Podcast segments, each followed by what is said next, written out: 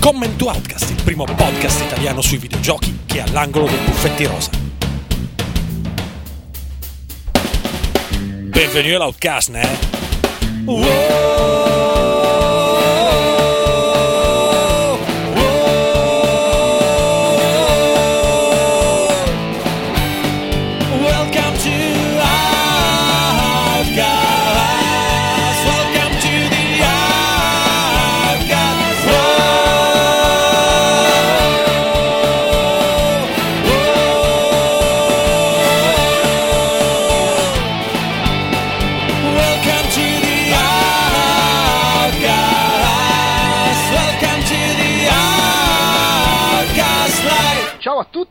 benvenuti ad Outcast Magazine 25. Io sono il solito Andrea Giupep Maderna e oggi eh, c'è presente un cast un po' fuori dal comune, gente che non sempre riusciamo ad avere. Per esempio abbiamo Davide Quedex Giulivi, Hola. che ha ancora il durello per il primo degli annunci di, di Valve di questa settimana. Eh, Sì, devo fare tutto il podcast con una mano, scusate. Tra l'altro ho- dovevo inserire a scaletta Quedex due punti Delight e il mio inconscio ha scritto Quedex due punti Steamos. Vabbè, allora è nella scaletta, io non posso. Eh no, corretto. Sì, puoi partire, vai, vattene. Poi abbiamo Elena Rumica Avesani E là, ciao, sono tornata. e Alessandro Delu Moba De Luca. Ciao a tutti. Poi, come al solito, c'è della gente che si deve. Ah, che merda che cambia la scaletta questo! c'è della gente che si deve aggiungere in corsa, arriverà Ugo, eh, Fabio, sempre i tossici quelli che arrivano in ritardo. Eh, Fotone per la seconda settimana di fila ci pacca perché ha le prove, vedremo un po'. Purtroppo aveva un po' di giochi interessanti di cui farlo parlare. Ma le prove di che? Di moto, macchine, cos'è che fa? non so, prova a vivere, no, le prove del gruppo, suona, fa il bassista. Ah, E, e quindi probabilmente anche questa volta registreremo un pezzettino a parte da mettere in coda. Comunque, cominciamo con Puffetti Rotta, sigla.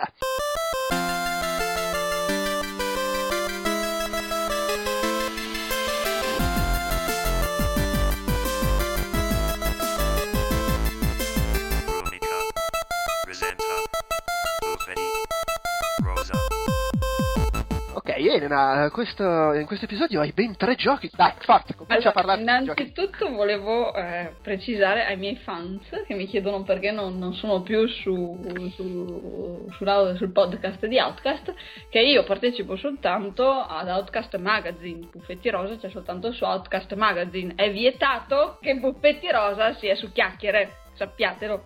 È impedito. Vabbè, tu, tu- tu puoi partecipare se vuoi a chiacchiere, ma, Sì, ma Buffetti- è, che, è che tu non- sei una donna che non si tiene, come dire, aggiornata con le ultime notizie, quindi non avresti nulla da dire. No, mi tengo aggiornata, però io le mani le voglio usare entrambe, ecco, diciamo così. Eh, brava, app- apprezzo. la- no. Poi c'è, c'è- c'è- un po' questo fatto che Outcast Magazine abbiamo fatto uno ad aprile e uno ad agosto, e quindi sai, manchi quella volta che registriamo. Eh, lo so, però poi avevo detto che non potevo per un impegno improvviso e la puntata è stata registrata comunque, questo vuol dire che, eh, insomma... Ma perché Outcast è, è un- è un- è una macchina perfetta che funziona anche se manca qualche ingranaggio. E infatti, infatti, è meraviglioso da ascoltare comunque. Bravissimi tutti quanti. Allora, io ho giocato a quattro giochi, ma mi sono stata autorizzata al decollo solo con tre giochi.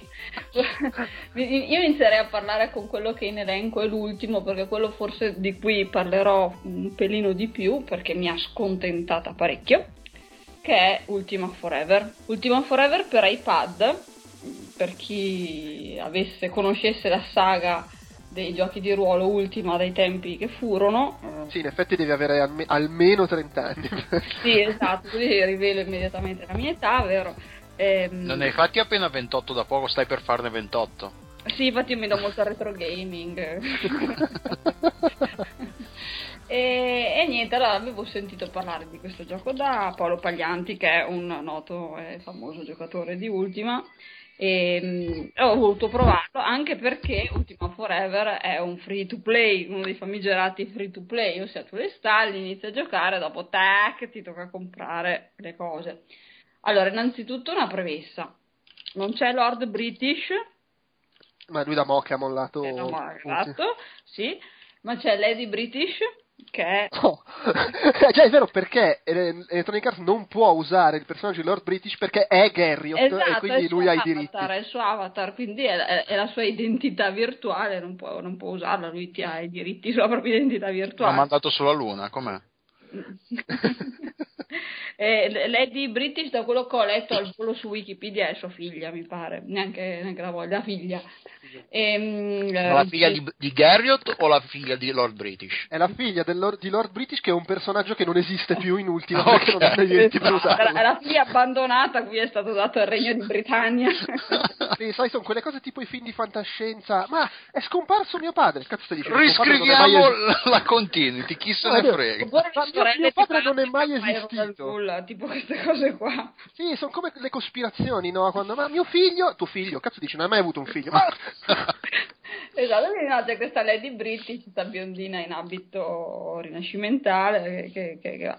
Allora tu sei l'avatar, come in tutti gli Ultima, e inizi a giocare. Inizi a giocare un gioco che non ha nulla, ma assolutamente nulla a che spartire con l'Ultima.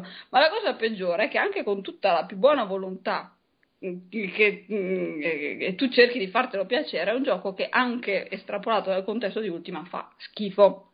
ok. Questo per cominciare a introdurlo in modo molto sintetico. Fa schifo, fa schifo perché? Perché mm, è calibrato molto male. Eh, il discorso del pay free to play ed è, è calibrato molto male. Allora, tu inizi e hai un tot di eh, tali chiavi d'oro, di argento e di bronzo. Queste chiavi ti servono per sbloccare oggetti e missioni e aumentare di livello. Nel momento in cui li esaurisci perché li adoperi per curarti, per acquistare oggetti, per ripararli soprattutto perché tu quando combatti ti eh, rovini spade, eh, scudi, armature, eccetera, devi ripararli e spendi queste chiavi, ehm, devi guadagnarle, quindi o le compri, le acquisti, proprio con l'acquisto in game, in app, oppure eh, devi grindare semplicemente per, per accumularli, però neanche il più cinese dei cinesi riesce a accumularli in ore e ore di gioco. Fatto sta che è noiosissimo, anche perché ehm, soprattutto come eh, scoglio iniziale eh, non riesci ad andare avanti se tu non, non fai gli acquisti. L'unica alternativa è ripetere una decina di volte eh, i livelli iniziali, che sono tutti quanti livelli dungeon in particolare, molto molto brevi, molto noiosi, molto ripetitivi, tutti uguali tra di loro. Lo stesso dicasi del, riguardo le, mm, cioè delle, delle side quest, che sono talmente anonime, il gioco non è scritto bene, sono talmente anonime che sembra di fare dello speed dating, cioè vai, accetti la quest, vai a risolverla, torni indietro, prendi punti esperienza, speri di andare un attimino avanti per prenderti un'altra chiavetta per non comprarla e, e così via. Mm, assolutamente un gioco senza personalità, scritto male, noioso. L'unica cosa carina, forse, se proprio dobbiamo salvare qualcosa, sono mm, gli i fondali che sembrano dipinti, poi non so se siano dipinti a mano oppure no, comunque sono graziosi. L'audio ha qualche difetto, a volte salta, a volte no. E no, assolutamente scontenta da Ultima Forever, tant'è che l'ho mollato lì. Tra l'altro, una delle cose peggiori è che mh, eh, gli acquisti in game potresti evitarli guadagnando qualche chiave al giorno guardando dei filmati di YouTube che ti vengono proposti promozionalmente, tra cui io avrò visto 40 volte il trailer di Elysium e soprattutto, cosa ancora più triste, il trailer del film degli One Direction. Che tra l'altro, eh, questo così- non aiuta molto, diciamo, a, impersonare l'avatar. No, beh, ma que- Electronic Arts è sempre quella che in Dragon Age c'era i tizi con cui gli parlavi. Ah, sì, ho una quest per te, ma devi comprare il DLC. Loro ci tengono all'immersione nel mondo di gioco. Tra l'altro, spigolature, lo sapevate che il regista del film degli One Direction è quello del documentario di, su McDonald's? Ma va? Ah, quello che mangiava panini per tre Esatto, ha giorni. fatto il Super Size Me. Super Size Me. Poi ha fatto quello su Obama e poi ha detto, ma sai che? Facciamo un po' di soldi. Ma tra l'altro quello sui, dei One Direction leggevo che non è, è, è un po' è- predica ai, diciamo, ai convertiti, non so come si dice in italiano, che è, un- è un- è una roba per fan ovviamente, però, Dice Berlusconi. Eh, però alla fine chi l'ha visto, dei critici hanno detto, cioè non è così terribile che è inguardabile, ovvio che se non ti piacciono i One Direction è un po' una rottura di palle. Però Beh, se riesci ti a... piacciono i One Direction e vai a vederti il film dei One Esatto, Direction vabbè, è un po' i, i critici, quelli che l'hanno fatto, ci sono i critici che sono andati a vederlo per, per lavoro, diciamo, e, e ci sono- c'è stata gente che ha detto non è così terribile, è anche guardabile. È anche Salutiamo comunque il nostro Ugo Laviano che così si è presentato dando, in fondo dando del mongoloide ad, Elu. No, ma io non l'ho visto, non sono andato, non sono un critico, quindi... Salve a tutti. Comunque, le, sì, le critiche in media erano migliori quelle per il film di One Direction che di Elysium. Vabbè, ma perché lì secondo me è anche una questione rispetto alle aspettative, no? Perché il film di One Direction, oh, È però vero, cazzo, è sì. girato bene. È. Elysium, ma che cazzo? Vabbè. Eh, Ecco, no. poi- Secondo me questo è un buon modo per uscire da Ultima Forever. No, no, anche perché in realtà proprio cioè, l'ultima cosa è che qua- qualsiasi cosa tu ricordi di Ultima, che era un gioco, ehm, non so come dire, che aveva un contegno, un'alterigia, una, una personalità eh, anche molto secca, molto mh, spigolosa, quest'Ultima Forever non ha nulla di tutto questo. Eh, sembra un anonimo gioco qualsiasi, punto, fine, chiusa il discorso di Ultima Forever. Kentucky Route 02, allora, che il, eh, non ci ho capito niente. Ah, ok. Tranne Vuol, vuol dire che hai capito tutto. allora, il- capito? ehm, Sì. io ho trovato soltanto un... Allora sì, appunto, stiamo introducendo in modo molto eh, frettoloso eh, il secondo gioco di Buffetti Rosa, che è appunto il secondo episodio anche di Kentucky Route Zero, l'acclamatissima avventura, racconto avventura indipendente che è distribuita su Steam a puntate. La prossima quando sarà? Lo sapete? Spero presto, perché già non, Non ho ne ho- capito niente, già se poi mi dimentico anche quello che non ho capito. Ma fra l'altro è passato. È passato già un po' da quando è uscito. Cioè, Eh sì, è uscita verso inizio estate, a giugno mi pare. Sì, però è più- passato più tempo tra il primo e il secondo Ah, episodio al- che non- indubbiamente. Io leggo che è uscito a giugno. La Eh, prima non so. parte era uscita a gennaio. allora, Tutti i mesi con la G? La prima, parte, la, la prima parte a gennaio, la seconda parte a giugno. Quindi si spera che perlomeno per fine anno avremo la terza. Sono quattro in tutto. Scusate, stavo cacciando i gatti che stanno facendo un disastro. Io- Oggi, oggi Infatti, dopo aver giocato la prima, ho deciso che aspettavo l'uscita di tutte le altre prima di. Eh, fai bene, perché comunque un po' c'è, è un fastidio proprio epidermico. Il fatto di che mentre io gioco, Ci sono i che- gatti che di- litigano. Eh, li sento, li sento, mentre, mentre giochi ci sono i gatti che ridi. Preferite- Sì, c'è, c'è da dire che non è che fra un episodio e l'altro ti devi ricordare la trama, tanto non è capito No, un cazzo. Esatto. No, ma la cosa che più mi inquieta è che mentre gioco il secondo episodio sono convinta che lo sviluppatore non ha assolutamente idea di cosa mettere nel terzo episodio.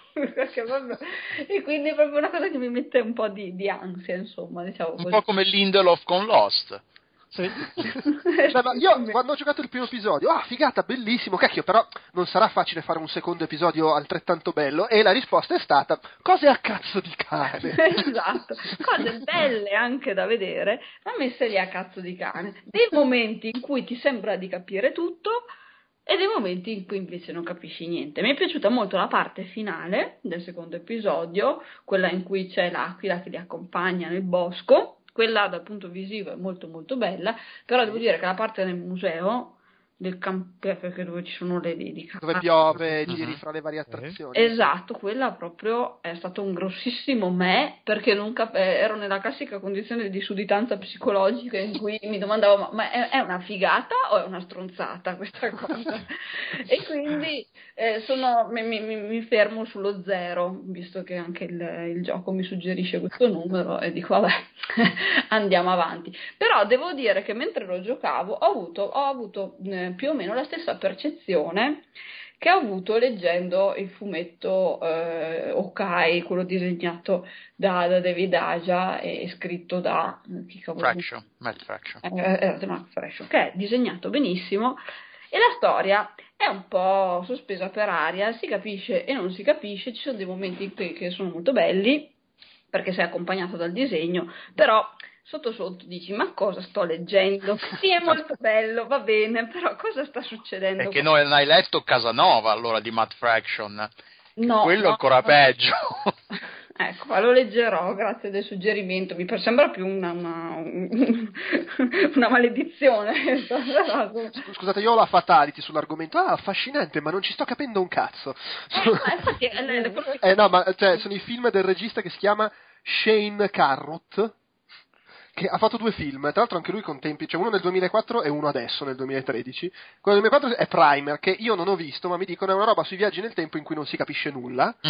E io ho visto invece adesso di recente Upstream Color, che è il suo nuovo film, ed è una roba in cui non solo non si capisce nulla, ma non saprei neanche dirvi che cazzo parli. È come, come il nuovo film dei, frace- dei- dei fratelli Wachowski. Non è che... No, no, no, no, no, no. cioè, quello, quello è narrazione complicata, incasinata, storia che si... No, questo è, questo è quello che dicevi tu poco fa. I- i- ci sono, se tu lo prendi di 5 minuti in 5 minuti, dici, ah, questi 5 minuti sto capendo cosa succede. Il problema è cosa c'entra con tutto il resto. Esatto. I 5 minuti precedenti e i 5 minuti che, lo che li seguiranno. Sì, è più o meno così, eh. però è affascinante. Oh, che figata questa immagine. Un oh. po' lo Styways, un po' linciano.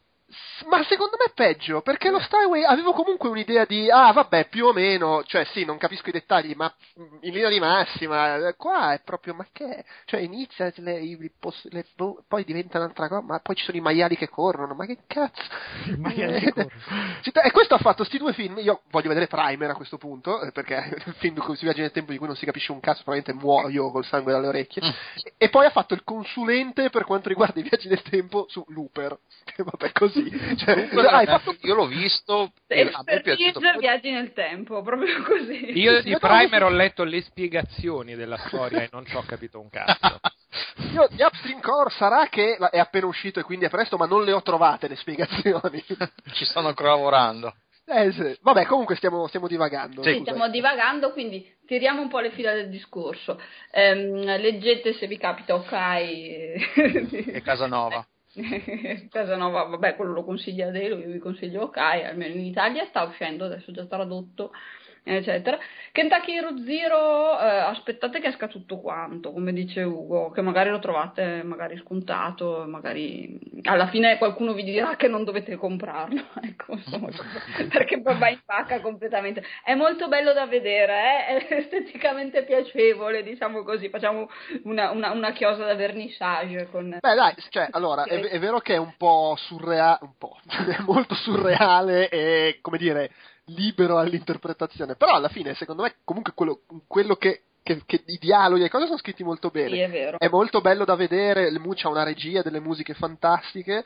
Secondo me comunque merita, sapendo che è, alla fine è, è alla- è ancora meno interattivo di The Walking Dead, perché più che scegliere dialoghi non fai. Sì, e camminare. La- ah, forse c'era, c'era la- nel Sì, secondo c'è una parte che è un po' gioco quando ti devi spostare nel. Sì, anche nel, nel primo, tunnel. però insomma voglio dire, cioè, la cosa carina è che nei dialoghi tu scegliendo i dialoghi, siccome spesso i personaggi parlano del loro passato, decidi la, la caratterizzazione dei personaggi perché Mm. decidi cosa loro hanno fatto nel passato, però insomma.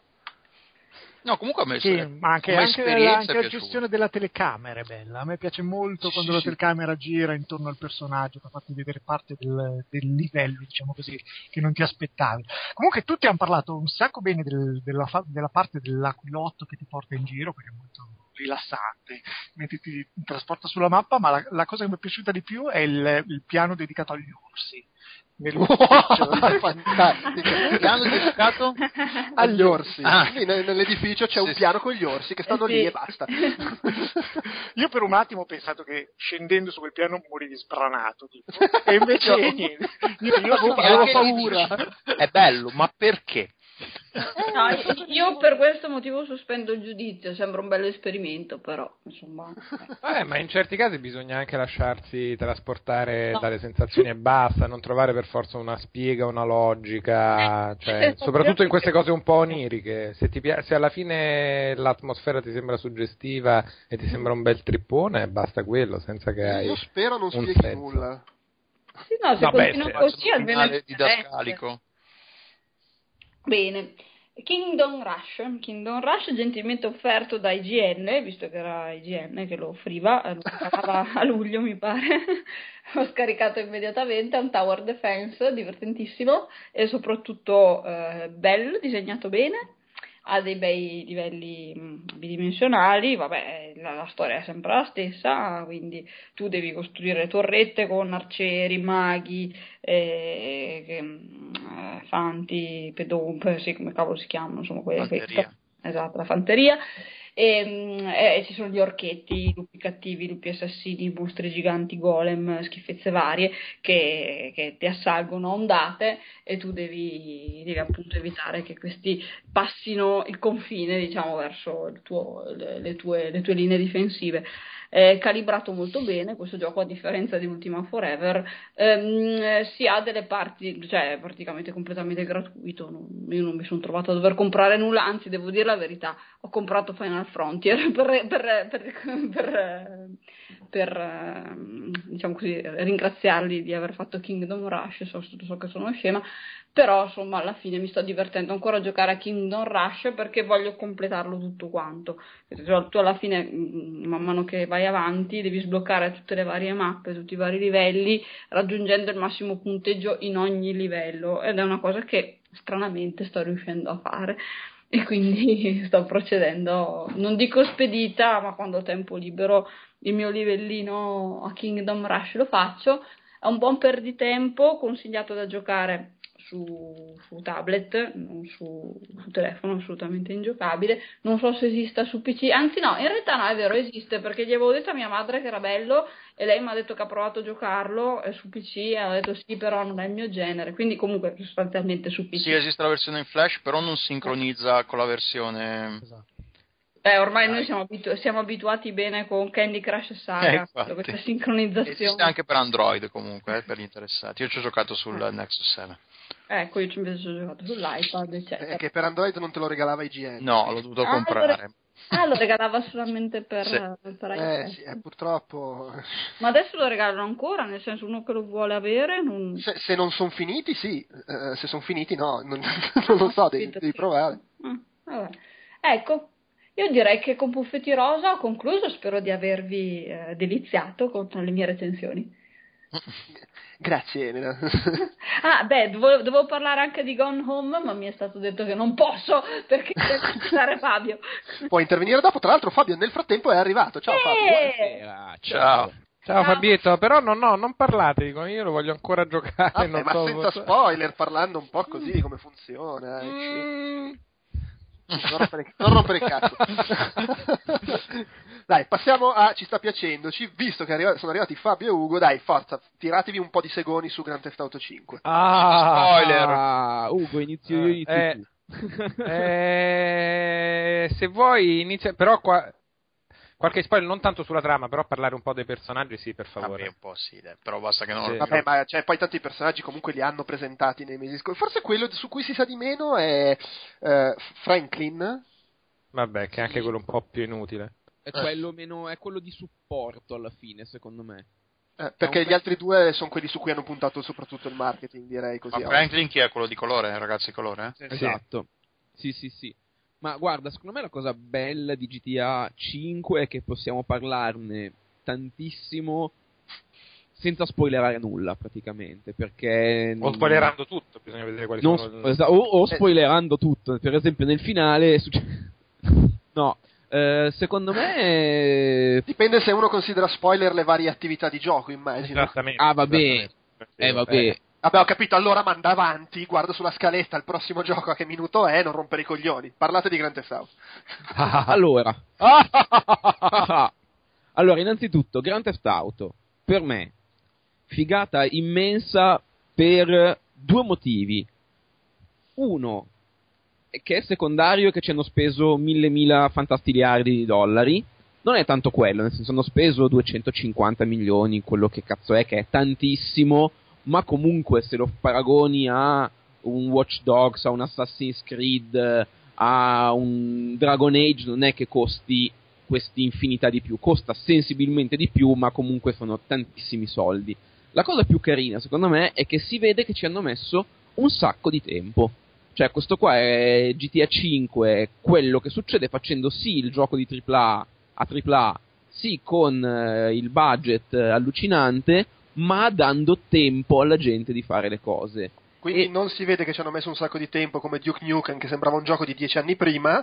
Esatto, è, Ok. è, Ci è- è Duke Nukem giusto, è Duke Nukem giusto, cioè, Ok. ti hanno messo un sacco di tempo e si vede tutto in una marea di dettagli che sono, da, da un lato c'è un gameplay di cui parliamo dopo, che secondo me è il migliore della serie dai tempi di Vice City, quindi che è tutto dire ed è proprio divertente, divertente, mh, si gioca bene, si lascia giocare, non ti fa venire voglia di, boh, faccio una pausa, è proprio come Vice City ma appunto moderno e dall'altro si vede perché c'è una quantità di dettagli, una cura per tutto quello che è secondario che fa sparire persino i vecchi giochi di Rockstar. Nel senso c'è una mh, la TV, il cinema, eh, una miriade di attività, di dettagli, ma anche solo delle cazzate stupende quando si passa da un personaggio all'altro. Racconto, racconto un una, un singolo episodio, non è uno spoiler di trama, a un certo punto passo a... mm, stavo usando Michael, finisco di fare una missione con Michael e passo a Trevor. Eh, la cosa carina di quando passi da un personaggio all'altro è che i personaggi vivono, non è che stanno lì a guardare un muro esattamente dove li hai lasciati, vanno in giro e si fanno i cazzi loro.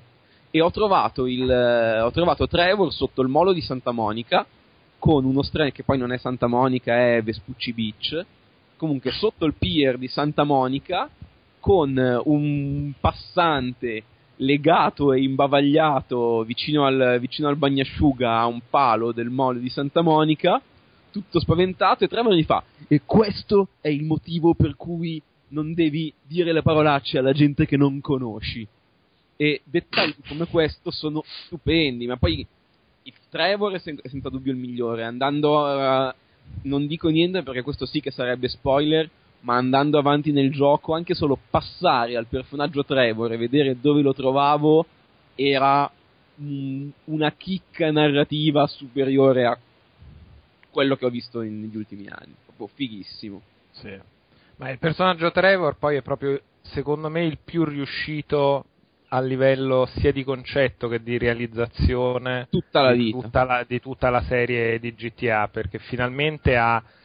è- è- è- è- mentre i personaggi precedenti di GTA e anche gli altri due di questo qua, Michael un po' meno, ma Frank- Franklin molto, sembrano quasi le uniche persone semi-normali in un universo completamente sparato al massimo sempre, quindi roboante, ipervolgare, ipercasinista, iperviolento, ma invece sembrano un po' i poveretti che si trovano in mezzo a una situazione in cui non possono fare altro che finire invischiati nel crimine, anche se proprio un po' se ne vorrebbero tro- tirare fuori, vorrebbero fare la cosa giusta, poi giri per strada, stiri tutti quanti, uccidi, fai un massacro, un bordello, c'era sempre un po' questa dissonanza in GTA tra la linea narrativa per quanto tirata in alto con questi protagonisti un po' vittime di loro stessi e delle situazioni e un po' quello che poi andavi a fare nel gioco.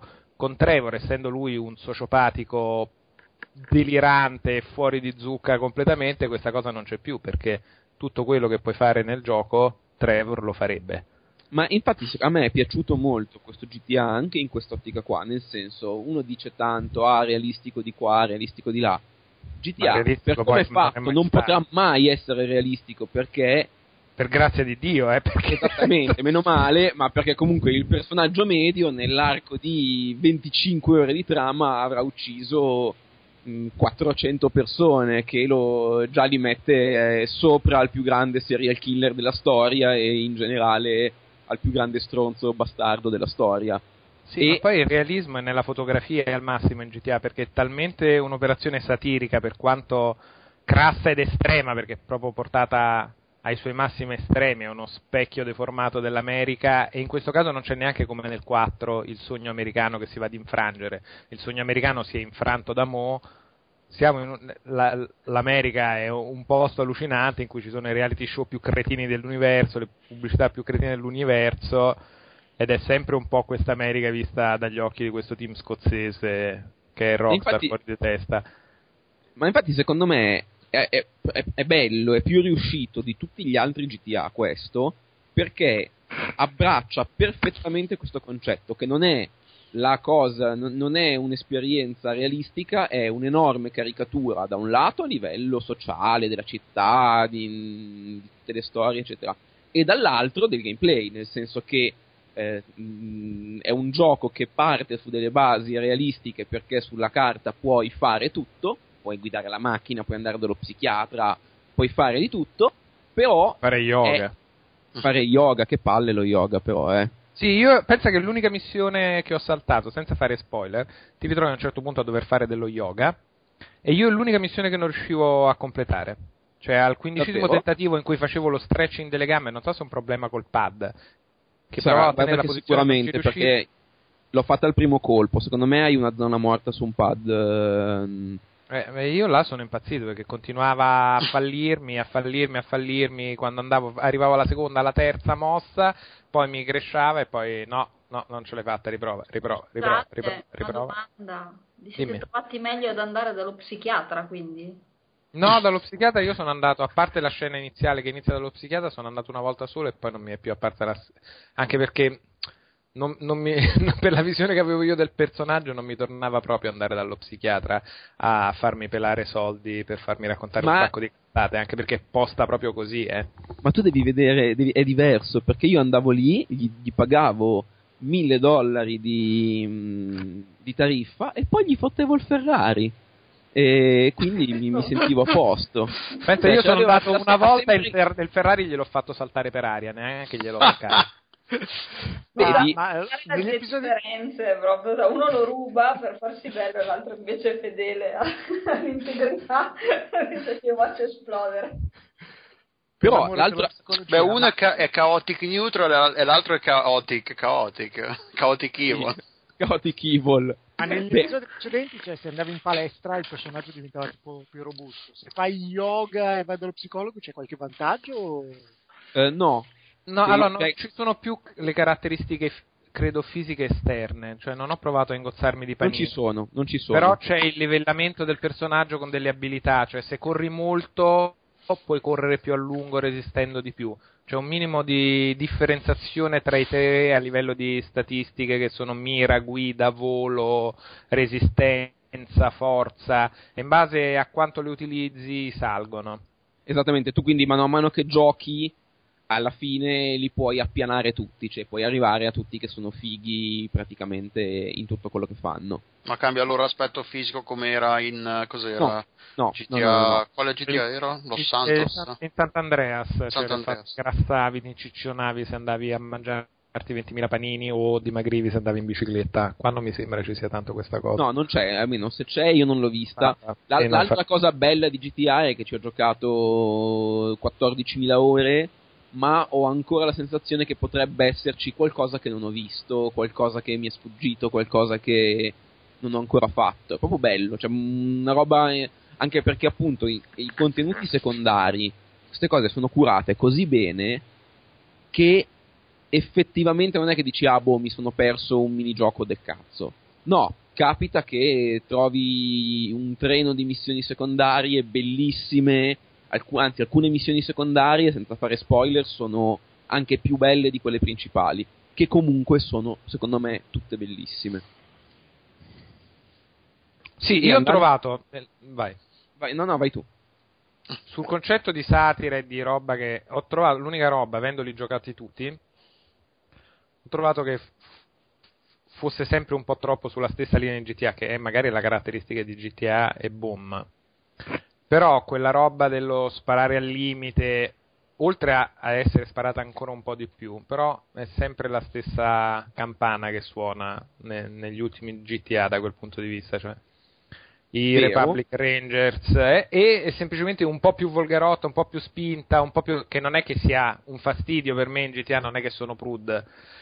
Però ti ritrovi di fronte a delle robe che dici, vabbè, qua mi sembra che abbiano veramente cioè C'è un voler punto. essere crasso ed esagerato, dici, vabbè, qui vai a fare la missione del paparazzo che va a fare le foto, a cercare di prendere le starlet e c'è la starlet che sta prendendo un panettone nel culo proprio per, per- proprio per dire quello che succede nel gioco a beta, cioè oltre l'hot coffee si è arrivati ormai, non partecipi Eh. attivamente alla ciulata ma stai lì a riprendere la starlet 22enne che finge di essere minorenne che sta prendendo dal suo robot Guardia del corpo. sì, e non al suo collega, credo, tipo dello show, stai lì a riprendere roba, è tutto un po' sparato a 20.000. E in tutto no, questo è il person- esagerato, è a 11 proprio, è Sì, il sì, è un- Ghost su 11. 11. Eh, sì, sì. Però e in questo c'è- il personaggio di Trevor a me piace sempre di più perché oltretutto in, quella situa- in quelle situazioni là, nella sua logica perversa di sociopatico fuori di testa, mi sembra anche il più lucido del trio. Assolutamente, è il più, è il personaggio che si comporta in maniera più realistica. Cioè, banal- per- paradossalmente, essendo lo psicopatico sociopatico, è il più realistico e quello che si comporta nella maniera più affine al suo personaggio. Quello sicuramente, ma oltretutto mi sembra che le critiche che porti agli altri due, o comunque a quello che succede nel gioco, oltre ad essere sensate col suo essere sociopatico, mi sembrano anche un po' le più sensate in generale, forse perché sono sociopatico anch'io, non lo so. Però ci sono dei momenti in cui va a criticare le scelte, i comportamenti e le ipocrisie degli altri due, No, infatti lui è il che più... a me sembrano, sensati- sembrano sensatissime.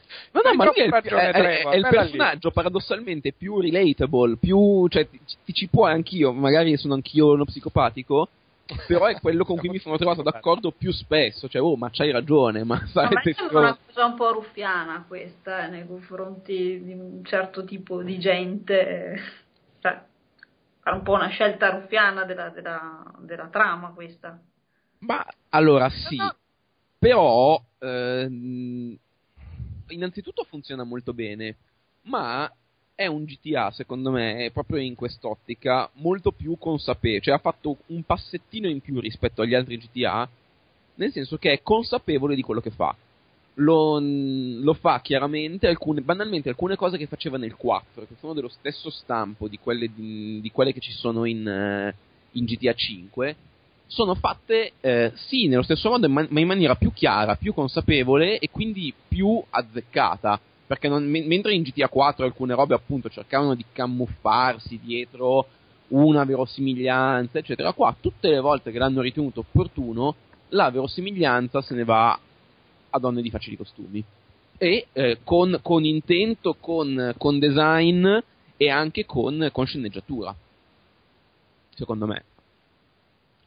E poi appunto, come si diceva prima, la cura per il dettaglio più stupido, cioè i soldi che ci hanno messo si vedono, cioè ci sono cinque biciclette diverse, la posa del personaggio sulla bicicletta è, è- è diversa in base alla bicicletta, senti i suoni, la cura per l'audio è maniacale, dal motore che si raffredda quando lo spegni a, a, appunto la cura fotografica, il gusto della fotografia di, di quelle zone là, questo può essere a Los Angeles che non è una Los Angeles pura, ma è, ha tutti i landmark, tutti i punti principali di Los Angeles.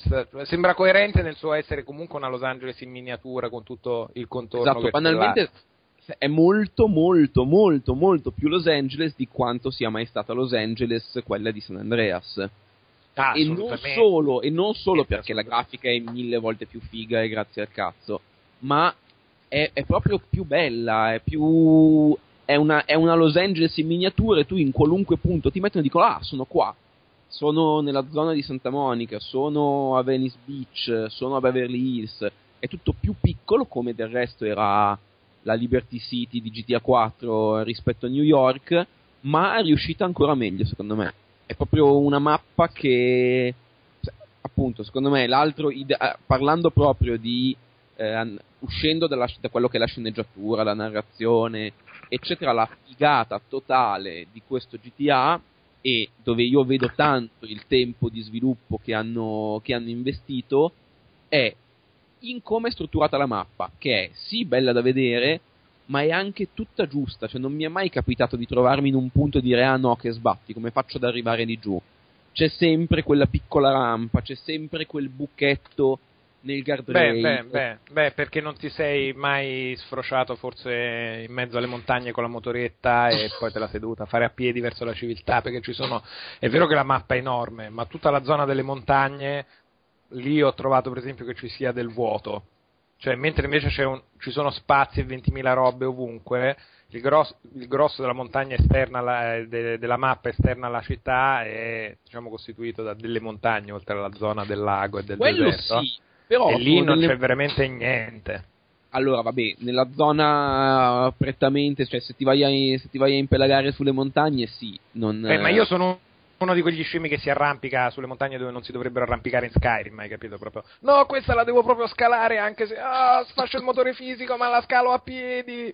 Ecco, Eh, parlando di... Che parlando- salti continuamente per trovare l'appiglio. Eh, eh, Esattamente. Parlando di sfasciare il motore fisico, una cosa che io ho adorato di questo GTA è che torna, è veramente tornato alla, alla pirlonaggine di, di Vice City, il motore fisico è completamente insensato, con la bicicletta, con la moto, con il furgone scali le montagne e allo- al tempo stesso è anche pieno di piccoli dettagli proprio di controllo che ti permettono di fare delle cose che in, se- se- banalmente se in GTA 4 ti ribaltavi con la macchina erano dolori, qua ti ribalti Sì. con la macchina senza scendere con un colpo di levetta la raddrizzi.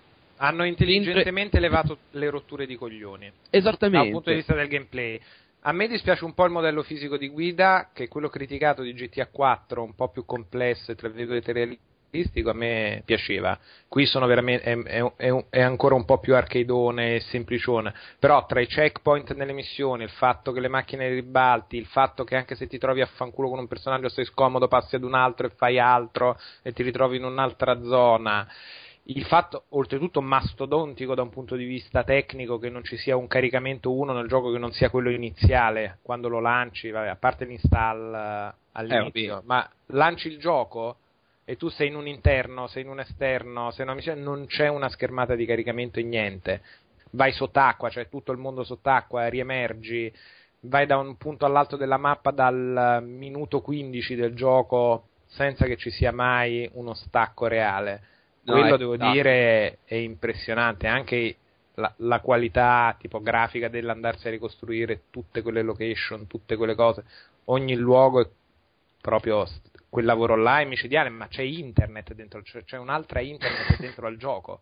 C'è internet al gioco dove vai a visitare i siti delle varie robe finte loro e c'è Twitter dentro il gioco. Cioè, tu vai sul Twitter del gioco, il bleeper, e ci sono i commenti dei personaggi che sia il figlio ritardato di Michael, che è il classico giocatore della minchia di Call of Duty più cretino del mondo, che va a trollare la gente, hai i personaggi che senti alla radio con i loro tweet che fanno i commenti sulle cose.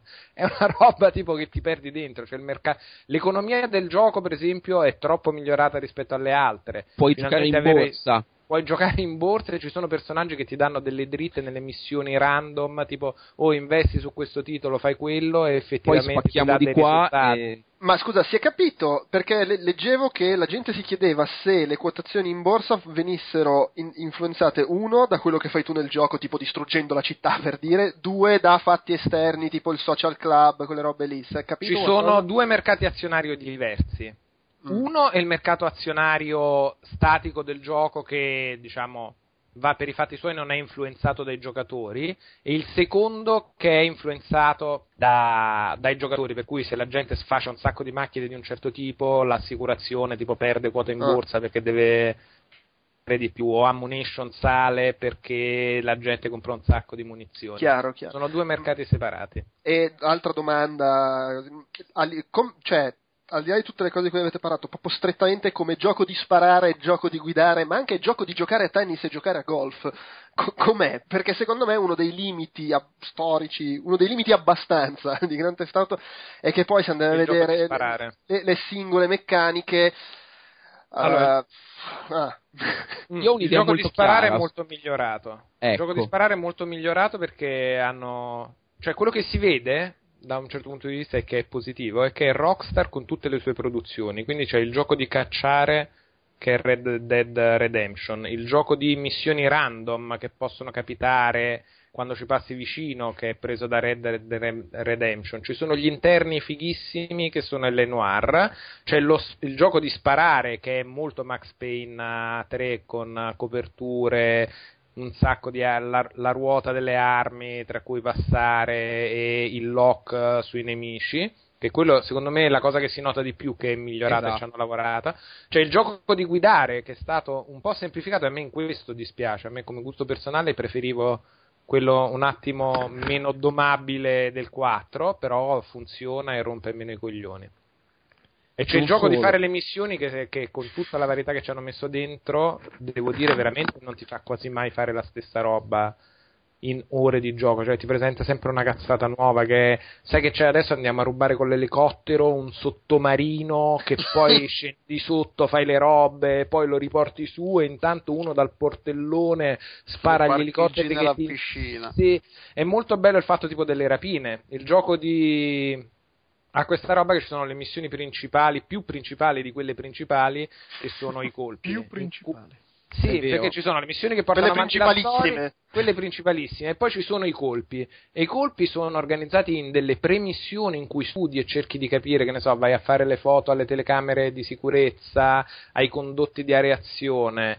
Eh, ti vai a procurare i travestimenti, ti vai a procurare i mezzi e poi a un certo punto parte la missione del colpo vero e proprio dove tutto quello che hai pianificato tra gente di supporto che, che ha soldi pagando più o meno in base alle loro abilità e vai a fare il colpaccio. E con questo fatto che hanno tre personaggi diversi passi dall'uno all'altro facendo cose diverse. Quindi uno offre la copertura da lontano l'altro tiene gli ostaggi l'altro guida l'elicottero l'altro ha organizzato parcheggiando il mezzo con cui scappare e le missioni diventano molto più organiche e molto più veloci perché uno puoi passare dall'uno all'altro a seconda E- dei ruoli e in alcuni casi sei obbligato a farlo e questo ti cambia in maniera istantanea, tra virgolette, il gameplay di quello che stai facendo in quel momento e ti va a raccontare in maniera dinamica un colpo molto figo.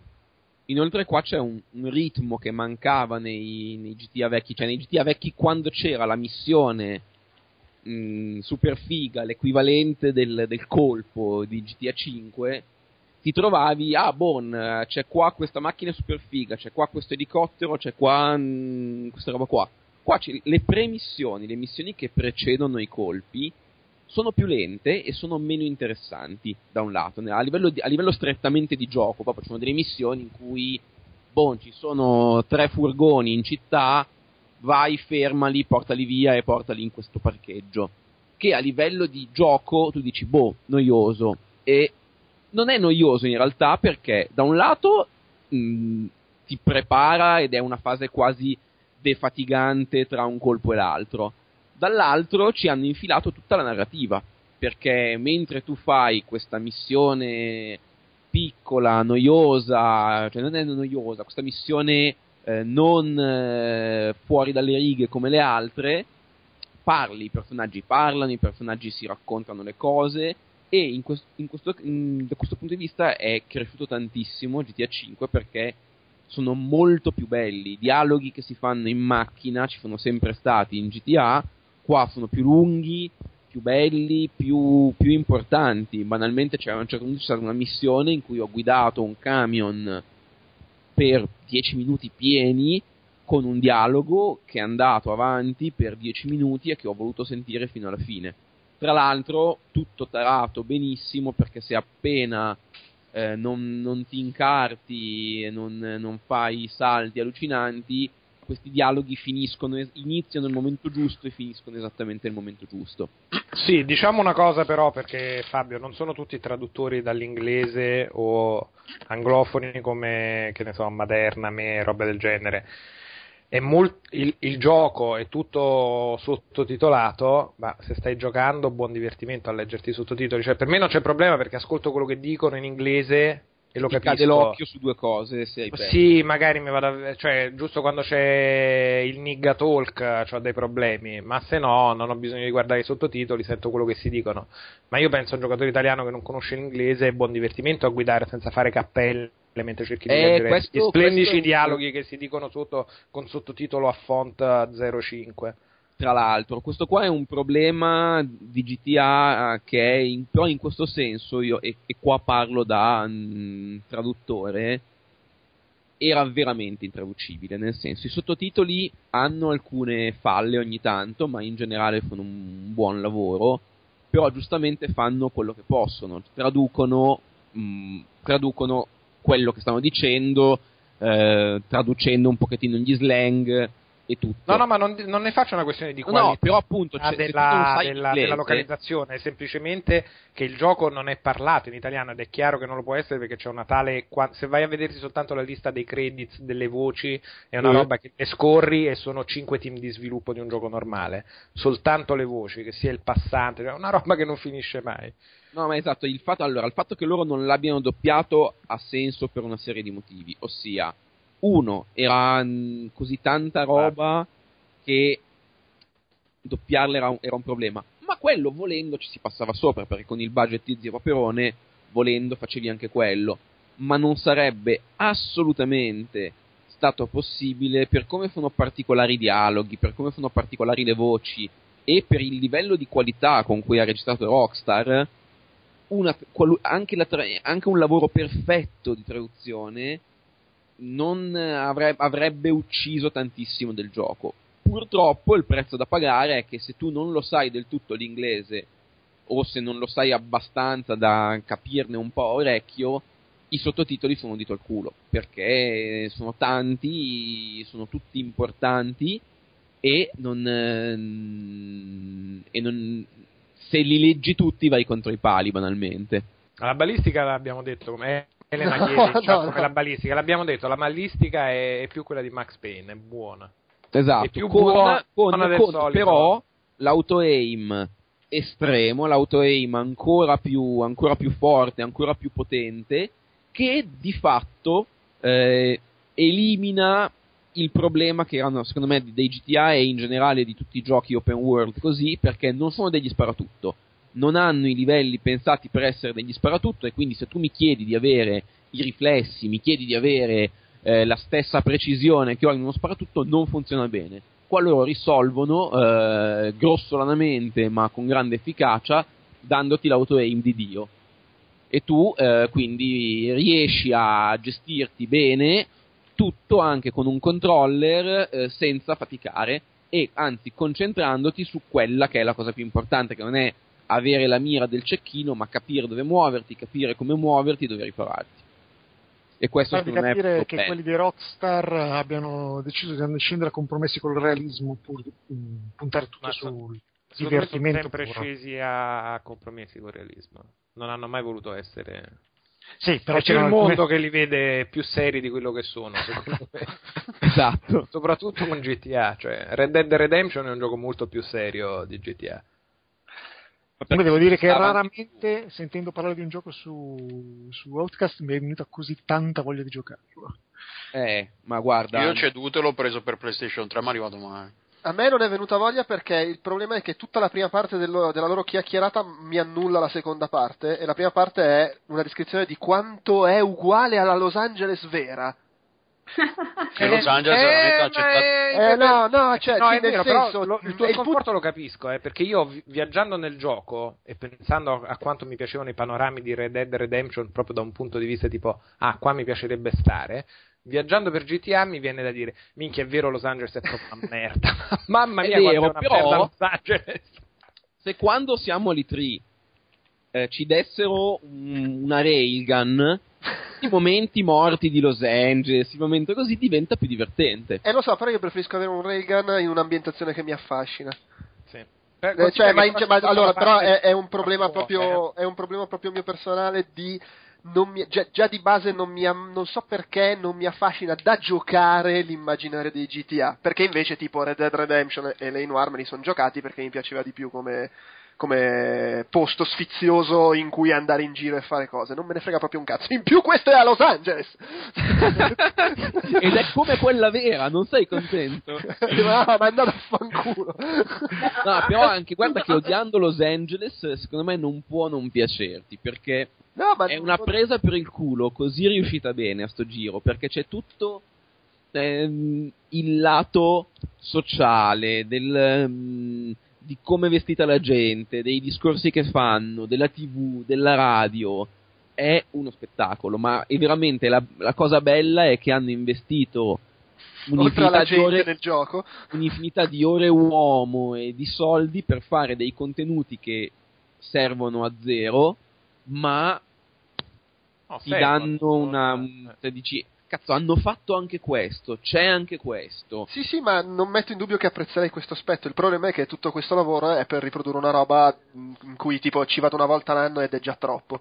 Sì, sono d'accordo con te, ma il- l'altro aspetto positivo che puoi vedere secondo me in questo, eh, che magari non ti fa minimamente cambiare idea, ma ti dà un minimo di prospettiva, è che è fatto da gente a cui Los Angeles probabilmente, anzi sicuramente fa cagare ancora più di te. Quindi questa roba è ben presentata dal gioco. Cioè. No, Minchia che immagino, merda sto immagino. posto, guarda che città popolata da idioti. roba No, no, è esattamente, è esattamente americani. così. Eh? Beh, beh, beh, bello, comunque interessante.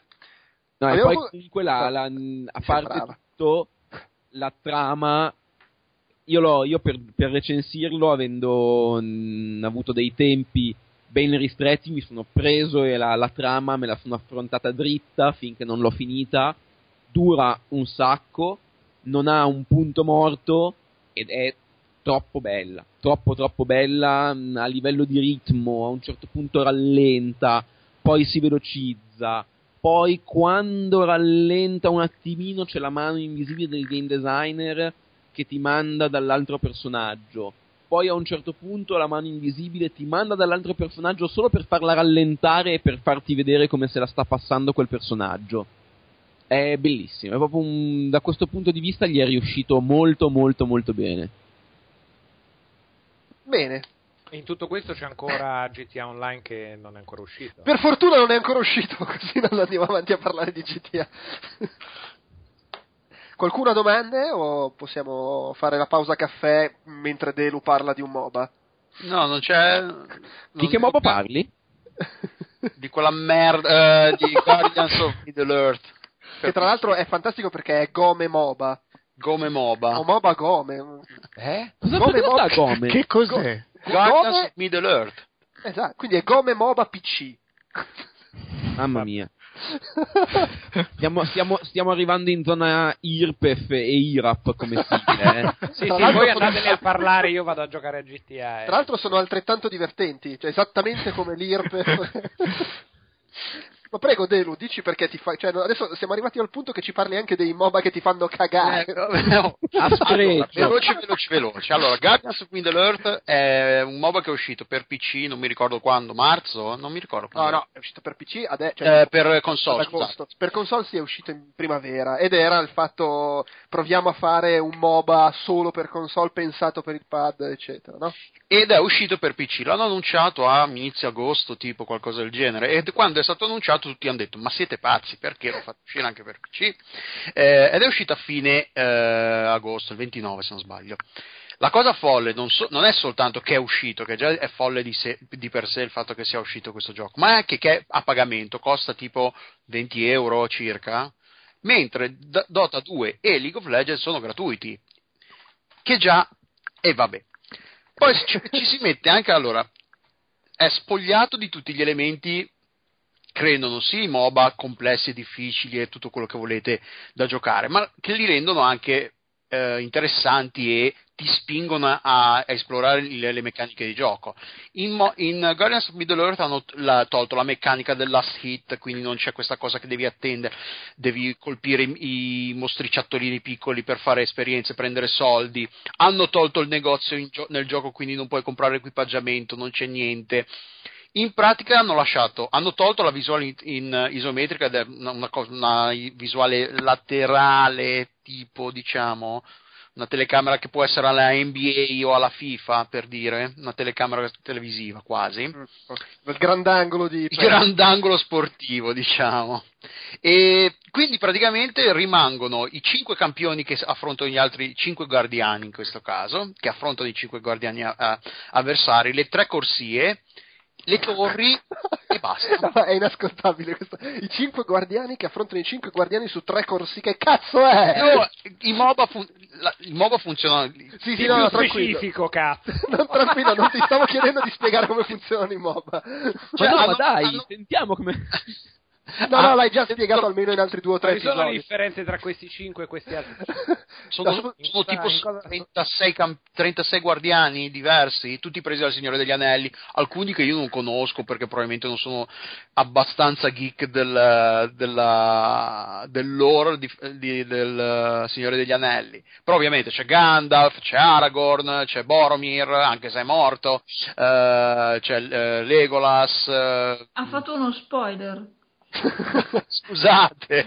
Ma allora, scusa, Delu, giusto per farmi cap- voglio vedere se ho capito l'essenza. È un MOBA, però come meccaniche rispetto agli altri MOBA fa cagare. È usci- su console almeno era l'unico, su PC ci sono quelli belli, che oltretutto sono gratis, mentre questo è gratis, ma se vuoi giocarci veramente devi pagare, e in più ha una licenza di cui ormai non frega più un cazzo a nessuno da almeno 5 anni. Praticamente sì.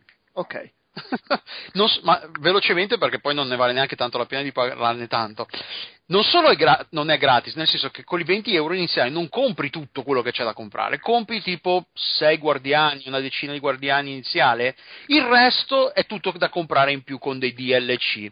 Se vuoi comprare tutto, tutto, tutto, tutto, tutto, sono 74 euro? Vabbè, è come, è come comprare un gioco nuovo, dai. Eh, guarda che va anche di lusso, eh, va anche di lusso, che sono solo, se- solo, solo 74 euro. Non era quel modello bellissimo che doveva essere quello di Gran Turismo quando volevano vendere alla carte macchine e percorsi che veniva quando l'avevano annunciato e poi se l'erano rimangiato che veniva fuori una roba tipo se vuoi avere tutto il nuovo GTA sono 25.000 euro Vabbè, oh, è il modello Magic, no? Compri le singole carte rare. E poi eh, non- in- online non ci gioca nessuno praticamente. Io ce l'ho. Cioè, quindi è un MOBA che non ci gioca nessuno online? E beh, del resto, per come l'ha descritto fino adesso, tu ci giocheresti Cioè, online. Eh, vabbè io non giocherei neanche a League of No, Legends ho capito, Ma però cioè, perché non non verrebbe giochi voglia. online perché ti vergogni a farti vedere in giro che ci giochi. No, anche perché poi magari la gente si accorge che ci hai speso 70 euro. Io ci ho giocato da eh, nelle settimane. Avevo incominciato a giocarci, mi è arrivato il codice prima del lancio. Ovviamente non c'era nessuno online. Ho detto, vabbè, ho giocato un po', ci- c'è la versione, c'è la modalità coi bot. Ho detto, vabbè, aspettiamo che, che- che il gioco esca, che magari c'è qualche giocatore umano per giocare un po'. Io nelle due o tre settimane che ho giocato dopo il lancio non sono riuscito a fare una partita 5 contro 5 con tutti i giocatori umani. È Quindi, una merda incredibile, quindi. eh, io direi che possiamo chiudere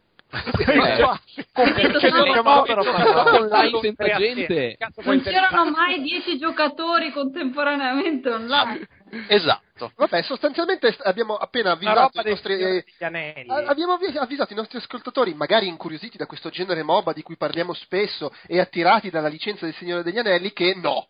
La No. morale è giocate League of Legends. Sì, o anche andatevene a fanculo. è, è- è una cosa che hanno provato a farla semplice.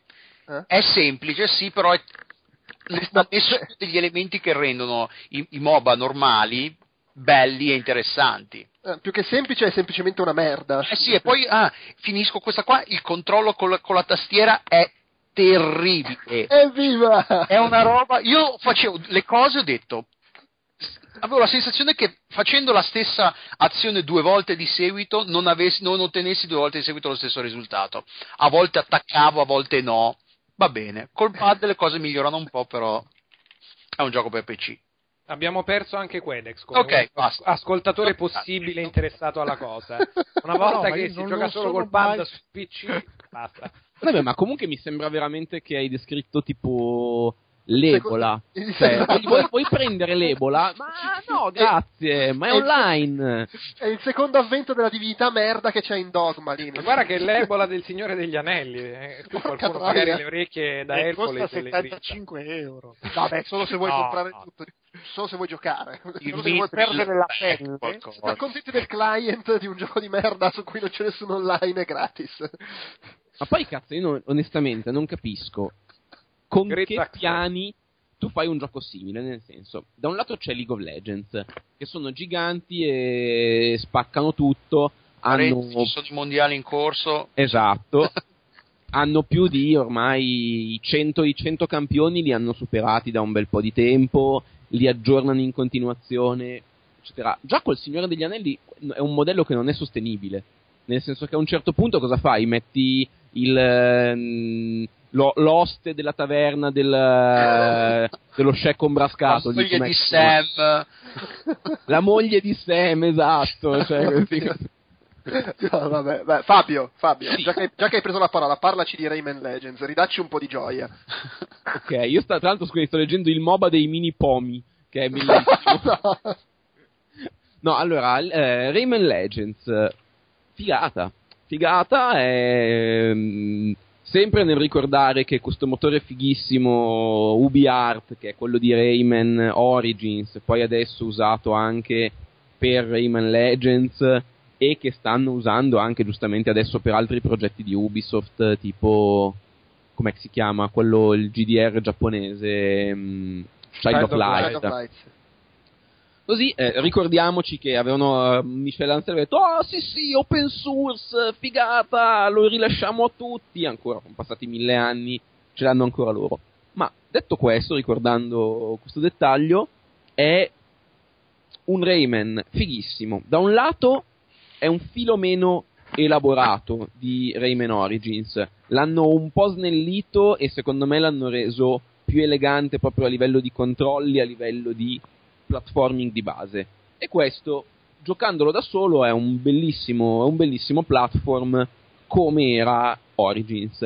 Ma la figata completa è il, il giocarci in due, o, o più, ma generalmente direi in due, con il gamepad.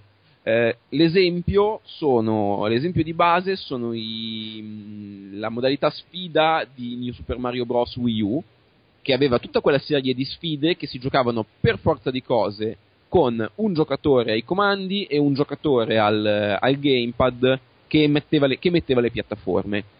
I livelli cooperativi di Rayman Legends sono quel discorso lì portato all'ennesima potenza, non solo con il fatto che puoi mettere le piattaforme, anche perché di fatto non le puoi mettere, ma puoi fare tutta una serie di cose diverse eh, in tutti i livelli. C'è il livello in cui sposti lo scudo e lo scudo ti può servire per creare appunto una piattaforma per Rayman, per portarlo in giro, per pararlo dalla roba che arriva. Eh, puoi schiacciare i mostri, puoi attivare delle cose. Innanzitutto, chi ha, il, chi ha il gamepad non si annoia mai. Ma la cosa carina è che in tutti questi livelli si sono inventati, hanno avuto tante idee di gameplay piccole semplici, ma che funzionano da Dio. Ed è un gioco bellissimo, bellissimo. L'unico problema è che questi livelli cooperativi, che grazie a Dio sono tanti perché sono la cosa più carina del gioco, se sei da solo fa una rottura di palle. Perché nel momento in cui mh, c'è il livello cooperativo, tu stavi magari usando Rayman, quindi stavi usando i comandi per muoverlo, no, lì devi smettere di farlo, il, comand- il controllo di Rayman passa alla CPU e tu devi solo ehm, toccare con, con lo stilo sul gamepad e fare quella parte di piattaforme. Se la fai in due è divertentissimo perché c'è tutta questa componente cooperativa di dialogo, di ci siamo capiti, di non ci siamo capiti, di mi hai tolto la piattaforma dal culo, di grazie mi hai salvato, è tutto che è molto bello. Da solo è onestamente un gioco per iPad noioso. E purtroppo, se te lo vuoi giocare da solo, sono dei livelli che ti devi comunque fare se vuoi sbloccare tutto, e quindi ci sono dei momenti un po' di noia. Però il mio consiglio è giocatevelo tutto in cooperativa, perché vale proprio la pena e nasce, nasce così. Oltre a quello, poi c'è tutto il lato estetico che è stupendo, sono, è bellissimo da vedere. Le musiche sono ancora una volta mh, di livello disneyano, secondo me. E poi ci sono i livelli mh, musicali che sono a livello di gameplay molto semplici. Devi correre verso destra facendo tutti i comandi, immettendo tutti i comandi al momento giusto, praticamente come se fosse un rhythm game, ma nel quale lo spartito non è come Guitar Hero, ma sono le piattaforme che arrivano banalmente. E sono a livello musicale deliziosi, sono delle cover eh, buffe, tipo esempio c'è una cover mariachi di mm, non Black Betty, di Eye of the Tiger ed è bellissimo, è proprio una roba che ci giochi ed è bellissimo da vedere e tra l'altro ha un sacco di roba da sbloccare perché i livelli, del, um, i livelli nuovi non li ho contati ma sono paragonabili a quelli vecchi. E in più puoi sbloccare una miriade di quelli vecchi che sono stati riadattati per le nuove meccaniche, ossia in tutti i livelli ci sono nascosti 10 tin e eh, nei, an- i, i livelli vecchi sono stati rifatti per avere anche loro tutti questi 10 tin nascosti. Molto molto bello. Tra l'altro le zone segrete, che la mia critica a Rayman Origins è che erano veramente tutte telefonate, qua le zone segrete sono un po' più sfiziose da trovare e non solo, sempre parlando di dettagli di Rayman Origins che mi erano piaciuti di meno, Rayman Origins a un certo punto diventava un filo ripetitivo, qua hanno avuto invece un sacco di trovate perché ah, ovviamente avendo già tutto assodato, tutto assestato, hanno potuto usare meglio quel motore che hanno. Banalmente c'è una serie di livelli stealth, chiaramente ispirati a um, Sam Fisher, Splinter Cell, che sono bellissimi. Non capisco, detto questo, come il gioco possa funzionare allo, allo stesso modo su Xbox 360 e PS3. Funzionerà bene su Vita, senza dubbio, ma secondo me se tu togli a questo gioco la componente cooperativa che c'è con il gamepad diventa cioè perde un punto. Io gli ho messo eh, 9,5 su IGN, gli avrei messo 8,5 se non ci fosse stato questa componente cooperativa. Però Domanda. bellissimo, è una se tutta Ubisoft fosse così sarebbe un mondo migliore. Ma sbaglio c'è anche per iPad? Tipo. No, No, mi No, sbaglio. quello per iPad è un'altra roba. è un altro Ah, fa uno un'altra spin-off. roba. Ok, mm. ok, basta. Perché mi chiedevo come potesse funzionare con uno schermo per schermo.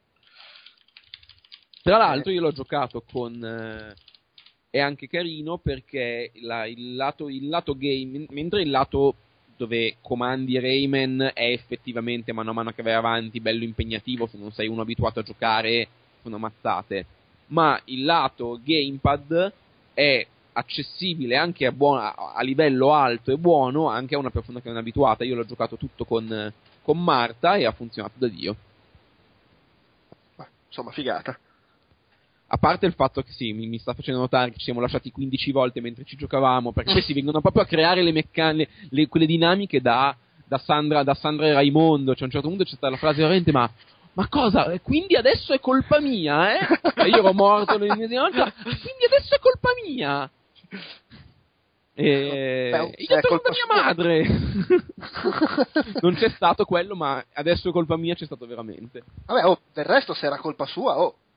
Eh, ma era colpa sua. Cioè, questo è il bello di avere io il microfono in mano. Sto prendendo sberle, però la storia mi darà ragione. Ah, va bene. il montaggio, il montaggio del, del podcast ti darà ragione. Detto questo, se uno ha Wii U e non ha questo gioco, non capisco perché ha preso Wii U. Fine. Cioè, se avete Wii U, non rompete i coglioni e comprate questo gioco. va bene, dopo vado. Eh, io perché sono in ritardo lo voglio comprare, ma non l'ho ancora preso. Adesso mi sento in colpa. Eh, non ci abbiamo tempo, siamo vecchi.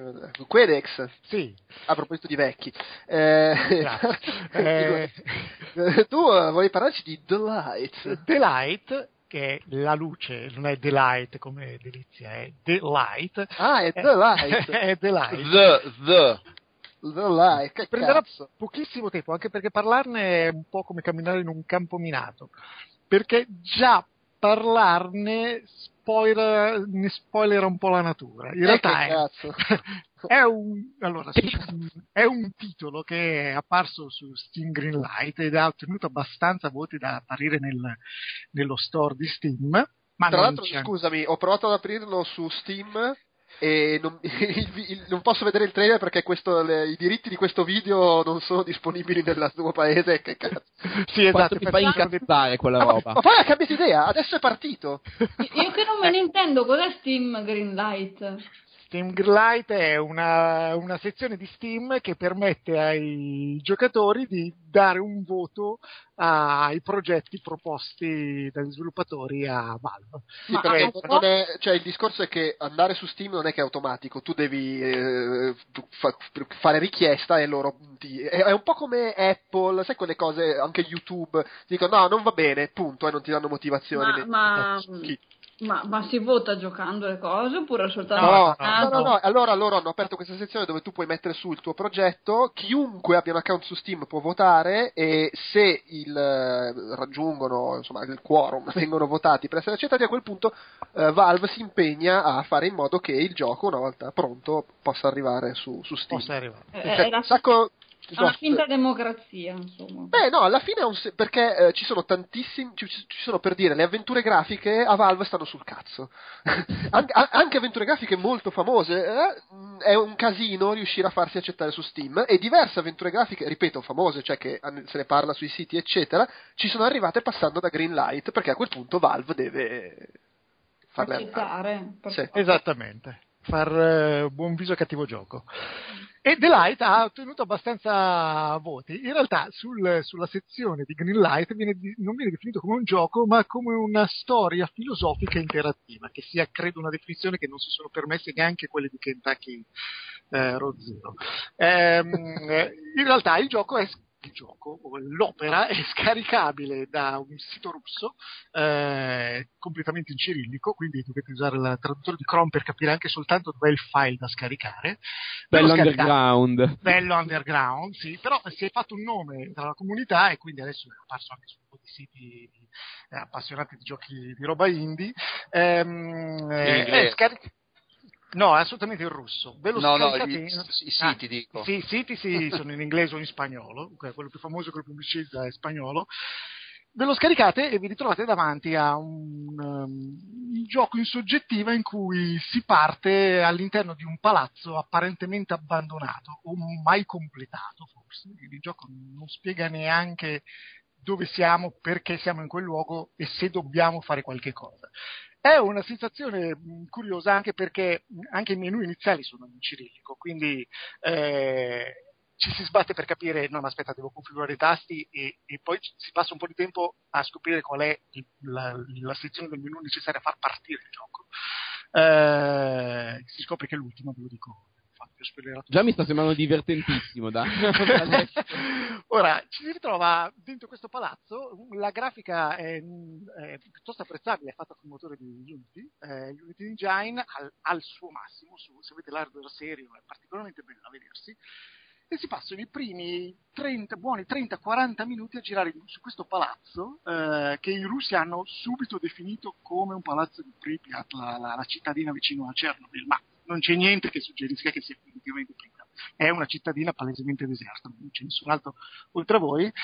Lo girate e cercate di capire se bisogna fare qualche cosa o semplicemente è una tech demo che vi fa vedere la grafica. Eh, ora, io non voglio dirvi che cosa succede nell'esplorare questa zona. A un certo punto si può anche uscire dal palazzo e si fa un giro nei, nei giardini circostanti, dove ci sono anche altre piccole palazzine. Io ho passato 40 minuti nel più completo silenzio eh, girando per questi, per questi posti e devo dirvi che a un certo punto ho sentito una sensazione di caga come poche volte nella vita davanti a un videogioco perché è un palazzo, quello principale è completamente eh, scuro e quindi non si sa se a un certo punto si viene aggrediti da qualche qualcosa delle tipiche creature che ci sono nei videogiochi di solito in soggettiva oppure non succederà assolutamente niente.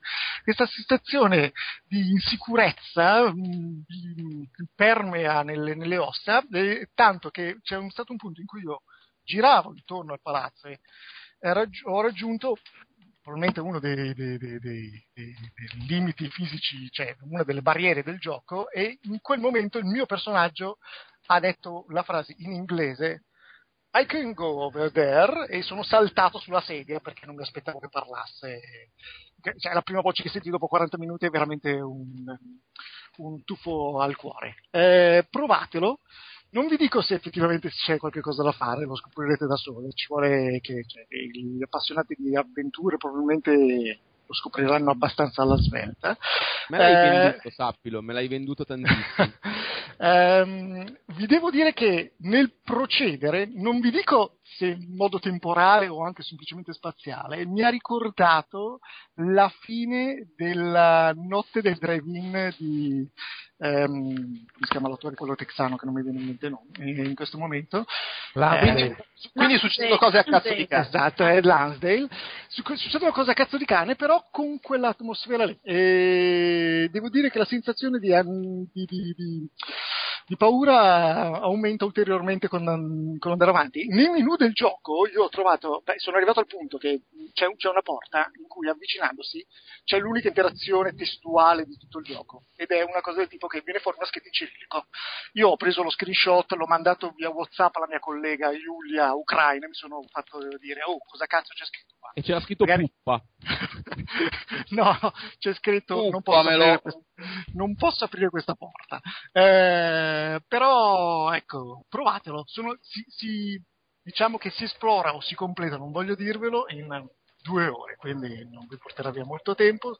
Bello, bello, approvo. Eh, non va neanche installato, va Eh, semplicemente dopo che si scarica lo zip, lo si decomprime, lo si lancia e, ed è finita lì. E provatelo, e secondo me è assolutamente beh, mi l'hai venduto per il fatto che non, ti non sai perché sei lì e non ti spiega cosa devi fare. Ed è una roba che a me piace tantissimo. E col fatto che magari ci perdi del tempo, arrivi al punto che non sai cosa aspettarti. Nel senso, che cazzo è questo gioco? È un gioco di dove succedono le cose brutte. Magari. No, non- perché, perché non sai neanche se è un gioco, e questo è il problema. Cioè, eh, il- purtroppo il fatto che vada su Greenlight un po' te lo, te lo suggerisce. Però all'inizio, girandolo, sembra veramente di essere una di quelle tech demo che dici, vabbè, ma questo doveva far vedere che era bravo quello lì. Dici, Ok, ma devo fare qualche cosa o, o girare come un pirla? E questa è la cosa che è particolarmente affascinante all'inizio. bello, mi piace, mi piace tantissimo, anche se tendenzialmente... Allora, io sono quello che non può giocare ad Amnesia, però questo qua mi sta venendo voglia di giocarci. Io non sono sicuro che tu riuscirai a... cioè, giocalo di giorno almeno. Io l'ho giocato di notte ed è No, stato no, no, veramente... Di giorno, con tutte le porte aperte, la, la tua ragazza che fa ginnastica dietro e la radio accesa. No, Aspetta, tutte- puoi accarezzare ogni momento in caso. Sì. E possibilmente che ci siano anche dei lavori in corso alla strada sotto. Io sono Vabbè. diventato più cagasotto negli anni, ma se un tempo i giochi di paura erano proprio una roba che tipo, ah che bello il gioco di paura, dal Siren e post Siren in poi, se un gioco fa veramente paura, oh mi fa veramente paura. No, no, giocare. io ho ancora, ho ancora la cicatrice sul braccio destro di quando eravamo al cinema a vedere insieme The Others e, e nella scena dell'armadio mi hai tipo No, no. strappato un... Eh, cioè, è un da un certo punto di vista mi interessano assai perché è un sentimento talmente forte che mi piace anche provarlo. Credo sia la ragione per cui poi la gente si va a vedere di base film di paura, cioè quell'emozione, quella scarica di adrenalina che è talmente forte e mi funziona talmente bene che da un certo punto di vista è, è tipo bello provarla sulla pelle, dall'altra, oh, mi fanno veramente cagare sotto. Sì, è comunque una sensazione anche molto spiacevole. Eh, ma infatti sono dei momenti del, i momenti del nostro mestiere in cui è un, è un mestiere gramo quando ti, tu hai sei uno che ha paura come me e ti viene assegnato da recensire il gioco che fa una paura fottuta e tu non lo sapevi. Una volta mi aveva, pochissimo, ma giocandoci pochissimo probabilmente. Ora, una Ragazzi, volta aveva tele- mi aveva telefonato Max Rovati dicendo ah tu te ne intendi di Cthulhu? E dico ah sì mi piace un sacco Ah, Vabbè, però che cazzo Vabbè, dai, un po' dovevi aspettare, Sì, Crilio. ma era, era. Dark Corners of the Earth, dove eh, c'era un indicatore della. non era un indicatore, potevi impazzire nel gioco se ti soffermavi troppo ne- a, a guardare le robe inquietanti. E mano, e mano a mano che impazzivi avevi delle allucinazioni, cioè tu eri nella stanza buia e vedevi un- per una frazione di secondo in lontananza il, ehm, una figura o un'ombra o un cadavere che penzolava. Mi sono cagato addosso malissimo ed è stato. un- Tra l'altro avevo dovuto finire in pochissimi giorni e quindi erano stati 5 giorni di paura completa. Vabbè. Eh, sì, comunque alla fine la roba, perlomeno io la roba horror la vedo perché poi mi diverto a, a vedere se riescono, quelli che riescono ancora a spaventarmi, oltre al fatto che mi, mi- mi- mi- mi diverte un sacco vedere le- le- le- i meccanismi, cioè cosa si inventano per provare a creare l'atmosfera, ma lì è più da, da- da nerd geek appassionatissimo di, di- di Eh, cinema. Visto che Quedex ha parlato di Greenlight, posso Eh. dire due parole su Legend of Dungeon? Ok, va bene. Molto rapide. Legend of Dungeon, eh, gioco kickstartato qualche tempo fa, fatto da un marito e moglie che sembrano. Lui è, lui è il nerd medio, lei è Dharma di Dharma e Greg. Proprio, Ok. proprio fricchettonissima, mm, che si vede che ha le bombe in testa. E questi due hanno fatto un, eh, un incrocio tra un roguelike e mh, Dungeons and Dragons Tower of Doom barra Final Fight, queste cose qua. Tu vai giù, si gioca in, fino a quattro persone contemporaneamente, solo in locale. Eh, è un gioco fatto tutto con eh, grafica pixel molto minima, ma con un sistema di shading eh, in tempo reale sui pixel che è molto carino. Sono praticamente i, i pixel con le luci di Quake 3. E, ehm, ed è difficilissimo. Sono 26 livelli di questo dungeon, tutti generati proceduralmente. Mano a mano che vai giù è sempre più difficile. Se uno dei giocatori muore, eh, non è permadeath, gli altri possono rischiare e salvarlo, però se muori in un certo modo è morte perenne e è difficilissimo arrivare in fondo ed è molto molto figo. L'unico problema è che la meccanica proprio del, di come si picchia la gente a volte è un po' scomoda, è, non è una roba gravissima, però non è un gioco Nintendo. Però a parte questo è fighissimo e lo consiglio più che altro a chi ama la, co- la cooperativa da divano, perché è proprio un gioco nato per, eh, per quella situazione, quattro amici, birretta e vediamo dove, dove arriviamo e, succede- e tra l'altro è bello perché mano a mano che vai avanti succedono cose sempre più assurde e difficili ed è sempre più difficile andare avanti. Bello, consiglio. Ottimo, ottimo. Bravo. Allora, io parlo eh, di eh, The, Brigor- The Brigmore Witches, le streghe di Brigmore, che è il terzo e ultimo, credo, DLC per Dishonored, ed è il seguito del precedente Uh. che era il, pug- il pugnale di Dunwall che era uscito ad aprile e infatti ne avevo parlato, sono andato a vedere nell'Outcast Magazine 23, attenzione. Ehm, ed è appunto è l'ultimo DLC, è uscito credo a metà agosto, una cosa del genere, e chiude la storia di... ehm, oddio, non, no, c'ho un attimo di smarrimento. Come si chiama il... tu che l'hai giocato Fabio? Il, il, il Daud, ecco. le- Ah, ok. Esatto, perché, che, era il, ehm, diciamo, uno dei personaggi, degli antagonisti di Corvo nel gioco principale, ed è il protagonista invece di questi due DLC che raccontano la sua storia parallela agli eventi del gioco. È quello che all'inizio di Dishonored arriva e commette l'omicidio, per capirci. Quindi anche lui ha dei poteri strafighi. Esattamente, allora, eh, per chi non avesse giocato la, prima parte, lui ha anche lui dei poteri strafighi, però ha co- alcuni poteri un po' diversi, eh, che è anche una cosa carina perché giochi a Dishonored, ma sbloccando abilità diverse, facendo cose diverse, tipo una delle cose che puoi fare è evocare un altro assassino che ti dà una mano, e oltretutto puoi assegnargli diversi poteri, fare cose diverse. Hai il teletrasporto, ma non hai altre robe, insomma, è pasticcia un pochino e lo rende un pochino diverso. Ehm, è carino perché racconta questa storia parallela a quella di Dishonored, il suo punto di vista, e eh, in questa seconda parte, fra l'altro, la butta anche su un'atmosfera un po' diversa perché entrano, come da titolo, in ballo le streghe. eh, che ovviamente hanno i poteri da streghe, sono inquietanti. Nel, in Dishonored se ne vedeva una sola di strega verso metà tipo, eh, e qua invece tutta la- l'ultima delle tre missioni che compongono questo DLC è devi infiltrarti in una casa di streghe, c'è un'atmosfera quasi da survival horror, anche perché poi sono stronze, se ti beccano arrivano le mazzate proprio, soprattutto se giochi a livelli di difficoltà alti. E per il resto, vabbè, è, insomma, è il solito Dishonored.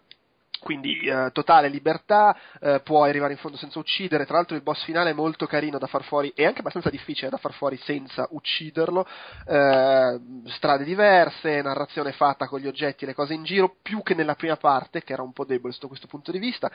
Ci sono tre ambientazioni, la prima è la prigione che c'era, che è la prigione da cui si evade all'inizio di, di, di Dishonored, qua ci, ci devi infiltrare per salvare un personaggio, e le altre due invece sono completamente nuove, quindi insomma c'è anche, c'è anche materiale nuovo. Secondo me è molto figo e, e non mi ha ancora stancato, è sempre piacevole rimettere mano a Dishonored e giocare roba nuova di Dishonored, anche se magari eh, diciamo che sono, sono sazio a questo punto. L'unica cosa un po' pesce è che, eh, siccome racconta la storia di, di Daud, Daud, come cacchio si legge, che tra l'altro è doppiato da Michael Madsen, eh, chiaramente questo secondo DLC si conclude nel punto in cui si conclude la storia di Dodd dentro Dishonored, adesso senza stare a dire cosa succede.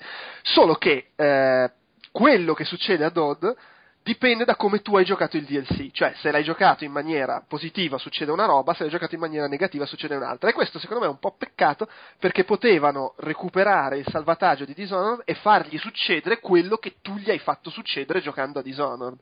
Fico. Eh, È bello. E e invece non l'hanno fatto, quello che succede dipende da come tu hai giocato il DLC, che per carità ci sta perché vuoi dare un senso a quello che fai nel DLC, però sarebbe stato fico se avesse ripescato il, sal- insomma, il salvataggio, ecco. Però vabbè, al di là di quello consigliato tra l'altro adesso voglia. È stata non, so, non so sinceramente se sia già uscita, ma è stata sicuramente è stata annunciata la Game of the Year Edition con dentro tutti e tre i DLC, quindi se magari uno non l'avesse ancora giocato, eh, chiaramente a, a maggior ragione è 11 ottobre, esce Perché? l'11 ottobre e costa eh, eh, 29,99 su PC, 39,99 su PS3 e 360, insomma, se non comprate se non avete giocato Dishonored e non comprate la Game of the Year Edition siete proprio stronzi. Eh, sì. Eh, per esempio, voi che rapporto giocarci. avete con i DLC? Cioè, quante volte vi è capitato realmente che non fosse per lavoro? To. Io io prendere- un ho-. Io ho giocato Di di, recente. Mass, Mass Effect 2 e li ho comprati, Mm. però dipende, nel senso che Mass Effect 2, per come sono inseriti, cioè te li ritrovi dentro il gioco, se l'avessi giocato all'uscita poi non li avrei presi, Eh, perché lì eh, cioè, non ha senso. Allora, giocandolo e avendoli comprati nel momento in cui inizio a giocarlo è figo, perché fanno parte del mondo di gioco. Con Dishonored è diverso perché eh, o com'era il DLC di Gears of War 3, perché quando sai, quando è un pezzo di avventura in più o una storia separata, i tre di Dishonored, il primo sono, non è neanche una storia, sono missioni extra pensate per farti sfruttare in maniera creativa i poteri, anche in modi che magari non ti sono venuti in mente giocando, e quindi è proprio un fatto a parte. Questi altri due sono una storia a parte parallela, per cui non, non lo vedo come. cioè, dal mio punto di vista è, ah, figata, c'è dell'altro da giocare, di un gioco che mi piace un sacco, ed è comunque un'altra storia, quindi è diverso da Mass Effect, il pezzetto di storia che improvvisamente ti si è infilato dentro. Sì, anche se devo dire eh, sì. che... Già soltanto così suona il, pazz- il pezzetto che ti si è infilato dentro. No, vabbè, dai, gioco a quell'altro. No, poi capisco se, se non ne hai, se non hai più voglia dopo mesi di rigiocarlo, per carità, nel mio caso Dishonored mi è piaciuto veramente in maniera esagerata e quindi ho figata, voglio giocarne ancora. Eh, però ma secondo me mi hai fatto venire una voglia totale di giocare perché anche la bella notizia è che non ho giocato neanche il primo quindi Eh, ci sono i due No, anche per me sono tutti morti e anche per me era... eh, Sì, anche ecco, il, il- gioco il mi un il puttanaio. primissimo che è uscito, quello delle sfide, è proprio una roba stra arcade di sfida, di bravura, è, è una roba diversa. Questi altri due sono appunto una storiellina in più e secondo me è anche molto sfiziosa perché appunto vedi questo punto di vista diverso su tutta la storia, anche l'inizio del primo che si ricollega all'omicidio, eccetera. No, no, carino. Vabbè. Intervallo. Quedex. Sigla.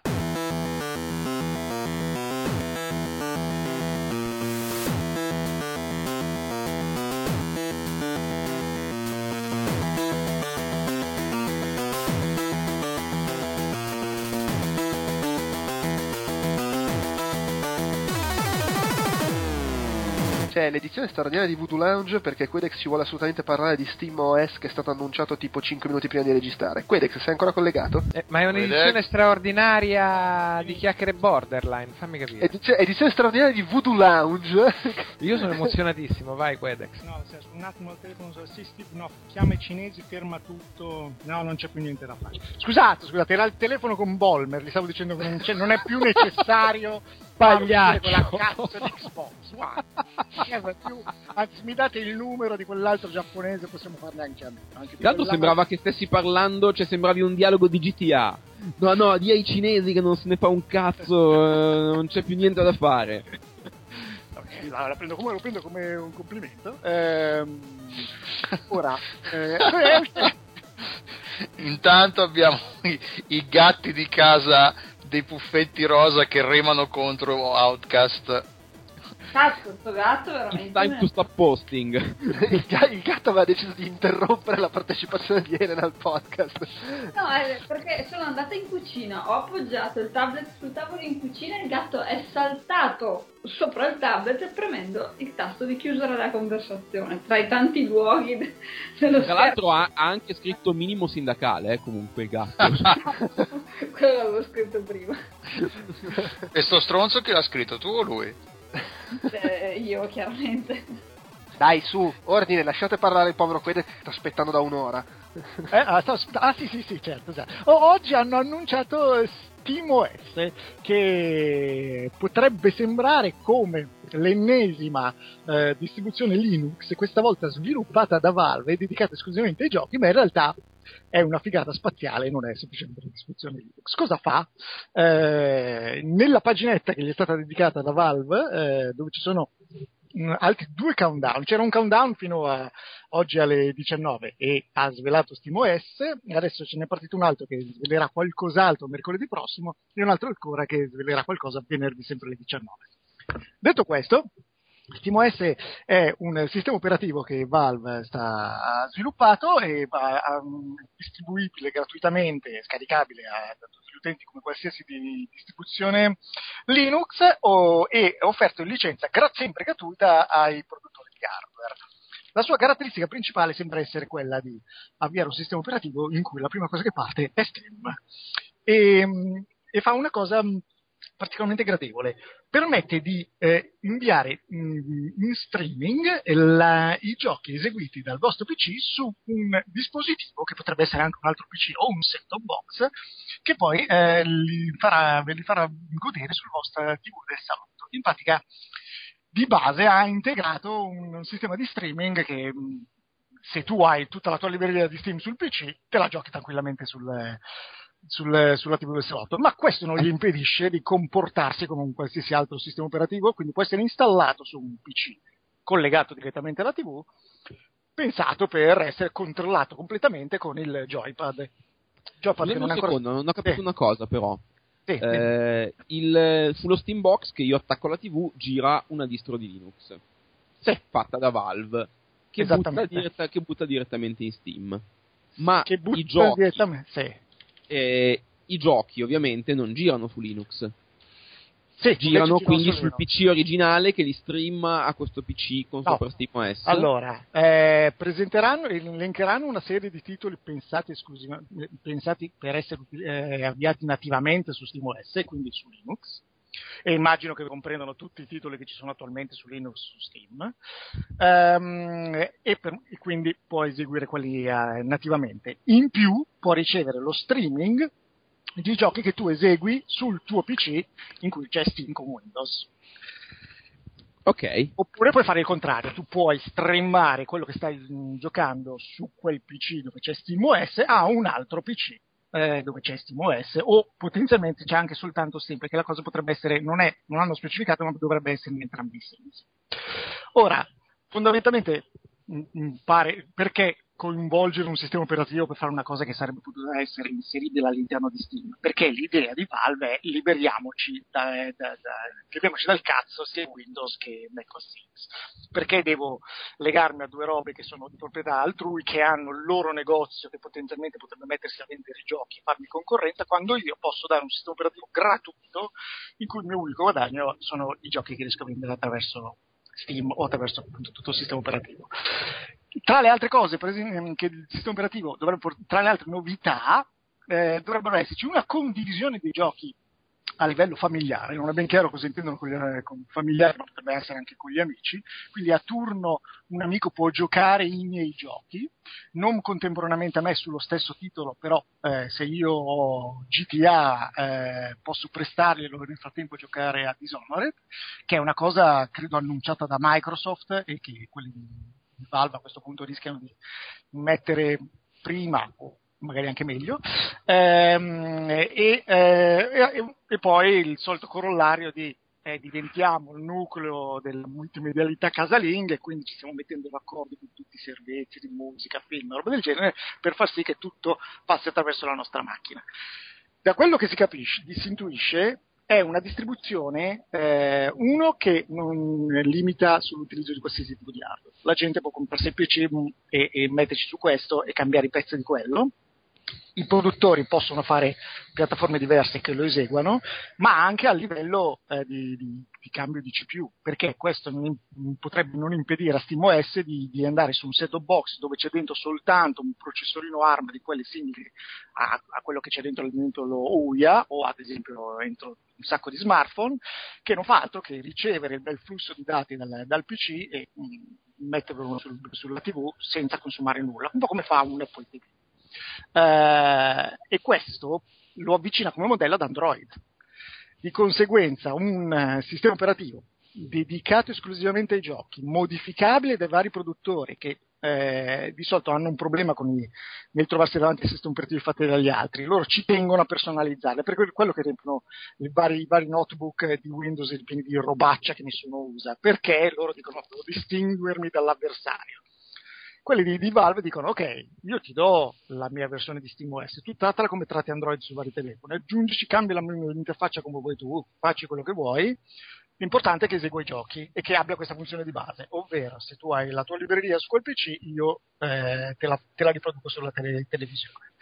Potenzialmente la cosa è fighissima, potrebbe dare spazio a un sacco di macchinette da 90 euro che vi fanno giocare, se voi hai- fanno giocare nel salotto a chi possiede già un PC, oppure permette la creazione di un PC mediamente economico che voi utilizzate esclusivamente per i giochi. Sembra Ah. una... Eh? Eh, domanda, Sì. ma secondo te è, realist- è realistico che questa mossa riesca effettivamente a spostare anche dei giochi grandi su Linux? Nel senso, è fattibile secondo te che un tot di produttori, anche solo come prova, si mettano a convertire un gioco eh, grosso che hanno fatto? Sì, o è me sì. impossibile? No, Ma è- eh, non credo che lo sia. Ci sono più titoli di quanto non pensassi su Linux già adesso. Cioè, ehm, eh, adesso c'è la maggior parte, il 90% roba indie. E roba grossa è quella di Valve, perché ovviamente loro hanno sbattuto sopra Dota, hanno messo su Left 4 Dead e, e i vari Half-Life. Ora, se però la cosa viene proposta, eh, ha avuto intanto questo supporto da parte degli sviluppatori indie, anche se la percentuale di macchine Linux installate è ridicola, perché si viaggia intorno all'1% di gente che ha Ubuntu rispetto a Windows e Mac OS X, il fatto che venga proposto un sistema operativo che potrebbe trovare posto in un sacco di computer per i videogiocatori, perché i videogiocatori non, prendono, non mettono su Ubuntu perché dicono no, ma la maggior parte dei giochi è su Windows, perché dovrei complicarmi la vita mettendo Ubuntu? Ma in quel caso potrebbero dire ok, gli metto di fianco SteamOS in cui potrebbe comparire a questo punto una, una- una- buona leva potrebbe essere mettere un gioco in esclusiva su SteamOS da parte di Valve, eh, metto questo sistema operativo e a quel punto ci potrebbe essere un bel abbrivio e, questo potrebbe convincere qualche software house a eh, fare la versione per Linux di un titolo AAA, diciamo. In più, le conver- convertire un- da, da Windows a Linux un titolo pare che sia ormai un'operazione economicamente non estremamente impegnativa. Davvero? Quindi, Ma eh, come funziona la storia delle DirectX? Mm, semplicemente si, si utilizza OpenGL al loro posto. Ah, Dato e riescono che- però, quindi tu devi prendere, se tu hai un gioco grosso eh, con le DirectX, devi riscriverlo con le OpenGL. Devi riscriverlo con diverse. l'OpenGL, che è un'operazione che molti studios eh, si apprestano a fare per via della PS4, in ogni caso. PS4 gi- non hanno le... ecco appunto. Esattamente. Ah, Eh, su PS4 è OpenGL? eh sì, perché PS4 usa una versione di FreeBSD che è sempre basato su Unix, è un sistema operativo basato sempre su Unix, dove si utilizzano l'OpenGL. Vabbè, Ora- allora quindi se, se c'è una versione PS3 non è PS4. immediato, ma è molto fattibile, è molto più fattibile che averlo scritto da che doverlo riscrivere da zero su OpenGL. Assolutamente, è Ah, estremamente che più figata. fattibile. E comunque, come dicevo, i i tool per fare il passaggio da DirectX a OpenGL sono, sono parecchi e eh, re- facilitano la cosa e non impegnano un numero particolare- particolarmente elevato di persone. Quindi potenzia- la differenza di base è che di solito i giochi girano meglio su Windows, cioè lo stesso gioco Portal è molto più fluido a parità di hardware su Windows che non eh, su, su Linux. Quelli di Valve hanno specificato in questa pagina che si stanno sbattendo un sacco per limare tutte le eh, latenze all'interno del sistema operativo che impediscono un raggiungimento dello stesso livello su Windows. E, mm, e- e, insomma poi sono, loro sono particolarmente bravi nell'offrire tutti quegli strumenti da, da Steamworks al cloud eccetera che potrebbero fare la differenza da questo punto di vista. Un'altra cosa è che eh, i giochi creati per SteamOS dovranno basarsi sui salvataggi sul cloud eh, di conseguenza ci ritroveremo tutti i salvataggi della vostra partita ve li ritroverete anche cambiando PC oppure spostandovi da- dal- dalla TV al- alla camera quando ripre- riprendete la partita su Steam. Io mi sto immaginando adesso la trollata definitiva. Tu immaginati questo, il terzo annuncio che fanno, quando scade il terzo annuncio compare un palco, tutto presentato figo, luci fighe, sale Gabe Newell con la faccia tutta allegra, arriva lì allo stand e dice, boom, signori, Half-Life 3, esclusiva Linux. E poi non dice nient'altro e lascia cadere il microfono. E la- Drops the mic. microfono, esatto.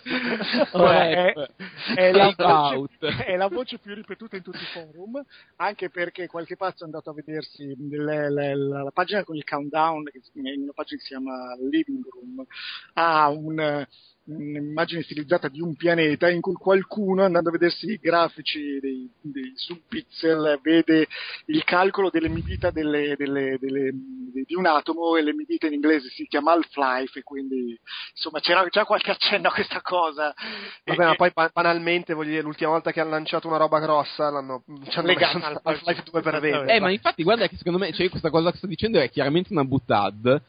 Però qualcosa di simile, ok, Half-Life 3 lo volete giocare? È in esclusivo sulla nostra piattaforma che al momento non ha nessuno. Come Steam, cioè Steam quando è uscito, eh, usato Half-Life 2.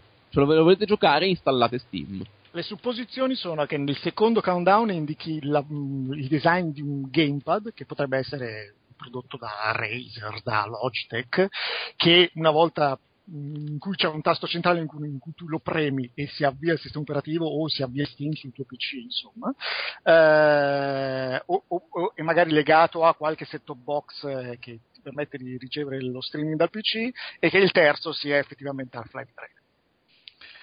Per Linux.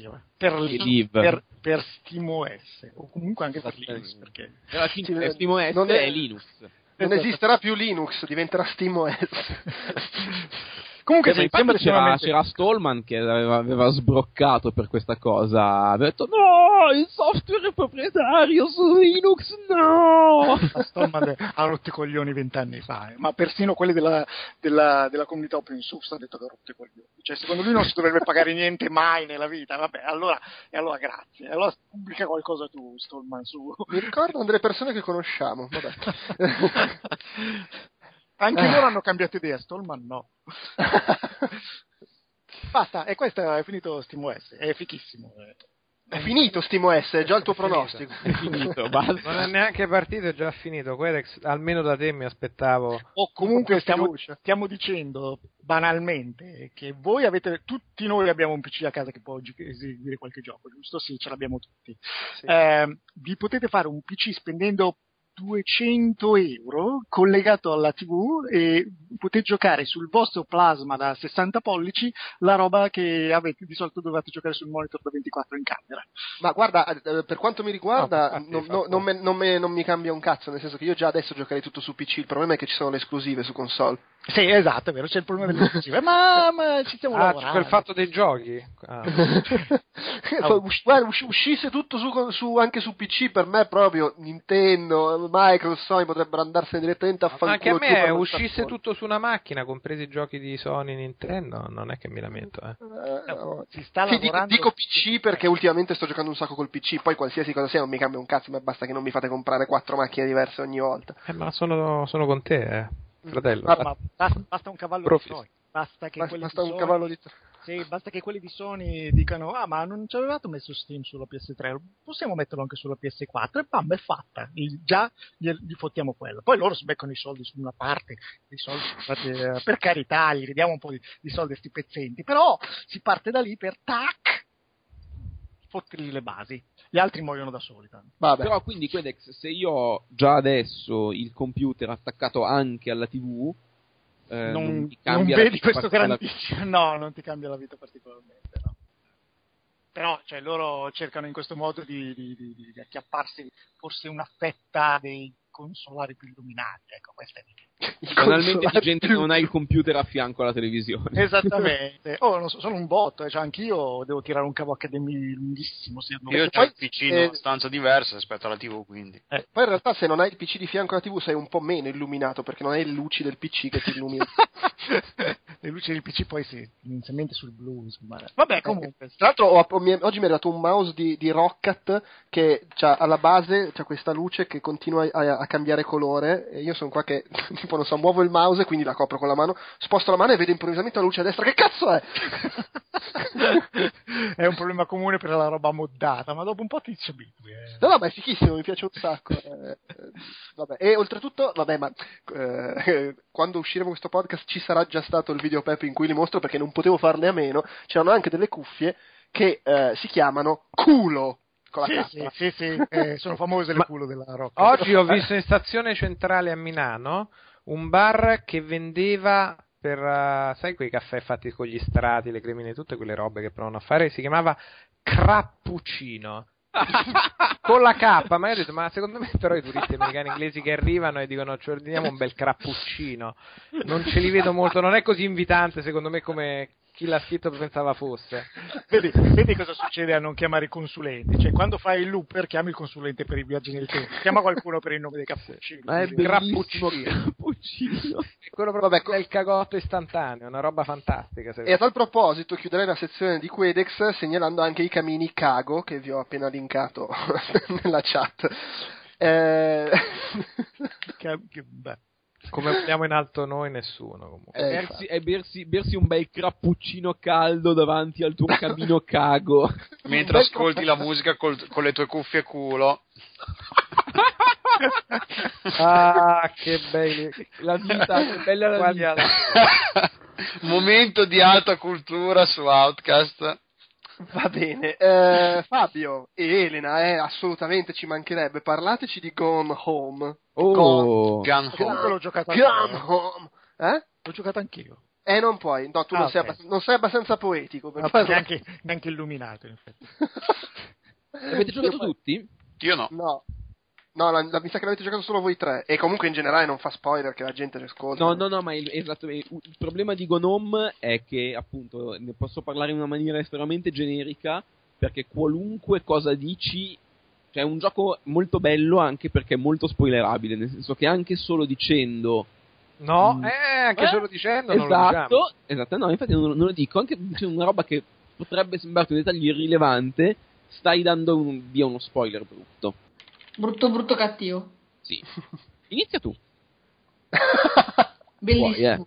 Bellissimo, mi ha catturata, ha qualche problema con i salvataggi, quindi comunque lo giochiate, fate attenzione, salvate spesso, Mm, il gioco si fa in due ore e mezza, tre, e, mm, vabbè, si rigioca anche velocemente, però io ho dovuto ricominciare tre volte, quindi magari quello mm, fa calare un pochettino la tensione. No, però più che altro giocarlo tutto in una sessione. Questo. Assolutamente sì, solo che È, è un fi- è, cui- il tempo di un film lungo.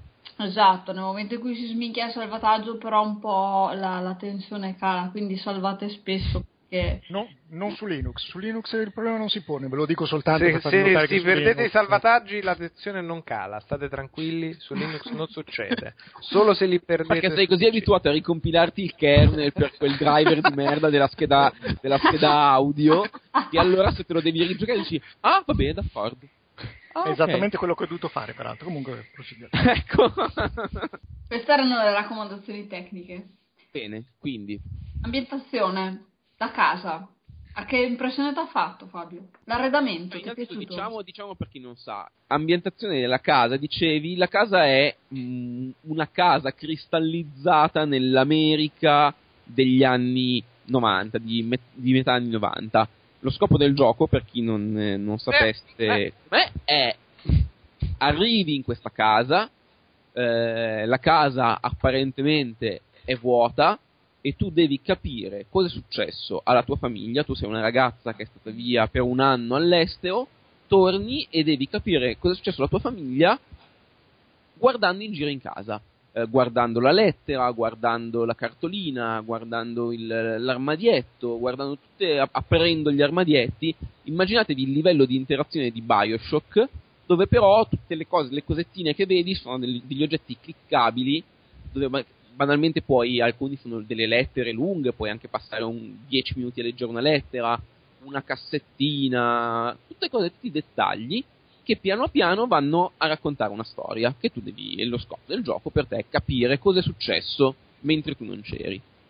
E non vi ho detto niente perché poi tutto questo tema apparentemente banale viene sviluppato con un ritmo eccellente e una, una qualità assoluta. E appunto dicevamo la scelta degli anni 90 in questo caso è funzionale non è tanto la scelta ruffiana, nostalgia, vi, becchiamo, vi becco perché avete ascoltato in Nirvana. No, è perché se tu fai un gioco simile oggi, finisce eh, nel momento in cui trovi un portatile. Dici, ah ok, il portatile di mio padre, leggo due mail, guardo Facebook e tutto, e si sa tutto. Quindi non è una scelta più che nostalgica proprio per come volevano impostare il gioco.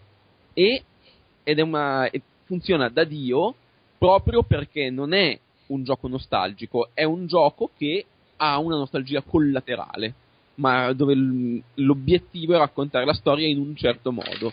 Ed è carino perché il, invece che il videogioco che imita il cinema cercando di raccontare la storia come un film, è una storia molto bella, raccontata in un modo che in un, al cinema non si potrebbe fare. E non dirò nient'altro per non spoilerare niente. Bravo. Elena, eh, Querex, avete qualcosa da aggiungere? Io no, sinceramente sono d'accordo con Fabio, tra l'altro è grazie alla sua recensione che ho, l'ho, giocato e devo dire che è stata un'esperienza molto piacevole. Eh, con- dunque il gioco non costa poco al momento, eh. No, per niente. Che per quanto dura, eh, nonostante sia molto bello, costa a un, prezzo un po' eccessivo. Io sì. però l'ho paragonato a una serata al cinema, nel senso io l'ho giocato con Marta, eh, ero tornato da- dall'evento di Call of Duty a Los Angeles, era appena uscito, ero in scimmia che lo volevo giocare, sono arrivato e ce lo siamo giocato, barra guardato, come un film. E a quel punto Ecco. penso, ok, se fossimo andati al cinema avremmo speso eh, gli stessi 20 euro. Ah, io, io non l'ho giocato con Marta, l'ho giocato da sola. Eh, ma è un peccato, guarda che Marta migliora l'esperienza, eh. Da sola non li spendo. Io suggerisco di non approcciarsi al gioco come se fosse un'avventura, perché se uno eh, non legge attentamente le cose, non dà un po' il tempo alla lettura dei testi, delle lettere, eccetera, che cerca l'indizio per proseguire nella cosa, rischia di, di perdere tutta, tutta la bellezza del, del gioco e in più raggiunge il finale immediatamente, cioè si può, si può completare in un quarto d'ora il gioco. Ma tu dici Esatto. che c'è il rischio, c'è il rischio che una persona faccia così, perché secondo me si capisce subito, il gioco è, è bello anche perché lo fa capire subito che tu devi seguire e leggere con attenzione quello che, che ti offre. Sì, però c'è un sacco di gente che davanti a un testo lungo, davanti a, a- trovato all'inizio della, del- nella prima stanza, cerca subito gli indizi per dire ok, ma adesso dimmi da che parte devo andare per trovare la prossima chiave. Mm, però è doppiato molto bene il gioco, quindi ascolti molto volentieri la voce della doppiatrice, del- delle doppiatrici. E quindi mm, non è tipo appunto gli, speed date delle sidecast di, di, di, di Ultima Forever, è più una roba No. che... mm, Certo, perché, perché ascolti tutti- più volentieri, lo leggi Sì, no, volentieri.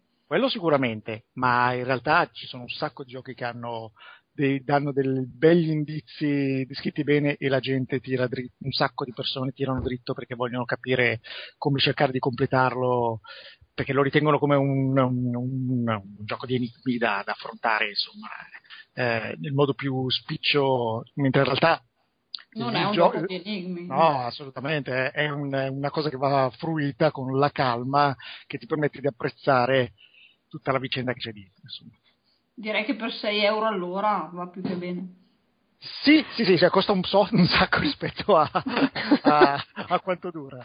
Comunque io ho apprezzato il fatto che non fosse per Beh, ma niente... costa davvero un sacco rispetto a quanto dura? Cioè, voglio dire, Eh, ci tre- sono giochi tre ci sono euro, giochi. 18 euro rotti. Eh. No, ma dico 6 euro all'ora. Vabbè, ci sono giochi che costano 60 euro e durano 6 ore. Sì, è vero, hai ragione. e spesso trovano, hanno parti molto più eh. No, però dico come, come prezzo a cui vengono venduti, poi io non li compro, però alla fine costano così, cioè ci sono i giochi quelli particolarmente longevi, ma sono un po' l'eccezione, mi sembra. Comunque è bello che nel podcast dedicato ai videogiochi, tutte le volte che si parla del gioco da 60 euro, ce ne allontaniamo tutti con aria un po' schifate. Eh, Qualcuno GTA 5 principale. l'avrà comprato. Ugo quando l'ha Io- pagato GTA 5? Oh, normale da negozio quello che costava. Quindi 60 euro, Eh, 50. però, No, quel- quel- però quella è un po' l'eccezione sulla longevità. Esatto. quanto, quanto ci hai messo per finire la, la trama principale? No, sto ancora Fabio? giocando io, Fabio Ah, non so. Ma io sto ciucciando un sacco di roba secondaria, andando in giro a fare le cazzate. No, ma no, cioè, ma non rientra nel discorso che stavo Eh. facendo. Cioè, perché cazzo ne stiamo parlando? Eh, Delu. Delu? Sì. Eh,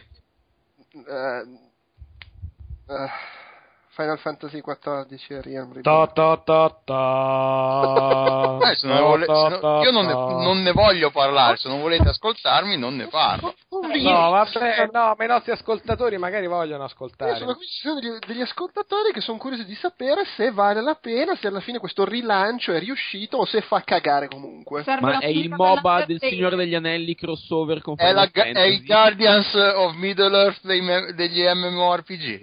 No, allora, correggimi Delu se sbaglio, hanno lanciato Final Fantasy XIV, c'era una merda. Allora, hanno lanciato Final Fantasy XIV, non mi ricordo quanto, quando, un anno e passa. eh, Hanno cercato di dimenticarselo anche loro. Ma sì, io avevo giocato alla beta e mi ricordo che non pe- ra- ricordo raramente un gioco che sembrava fatto apposta per romperti i coglioni.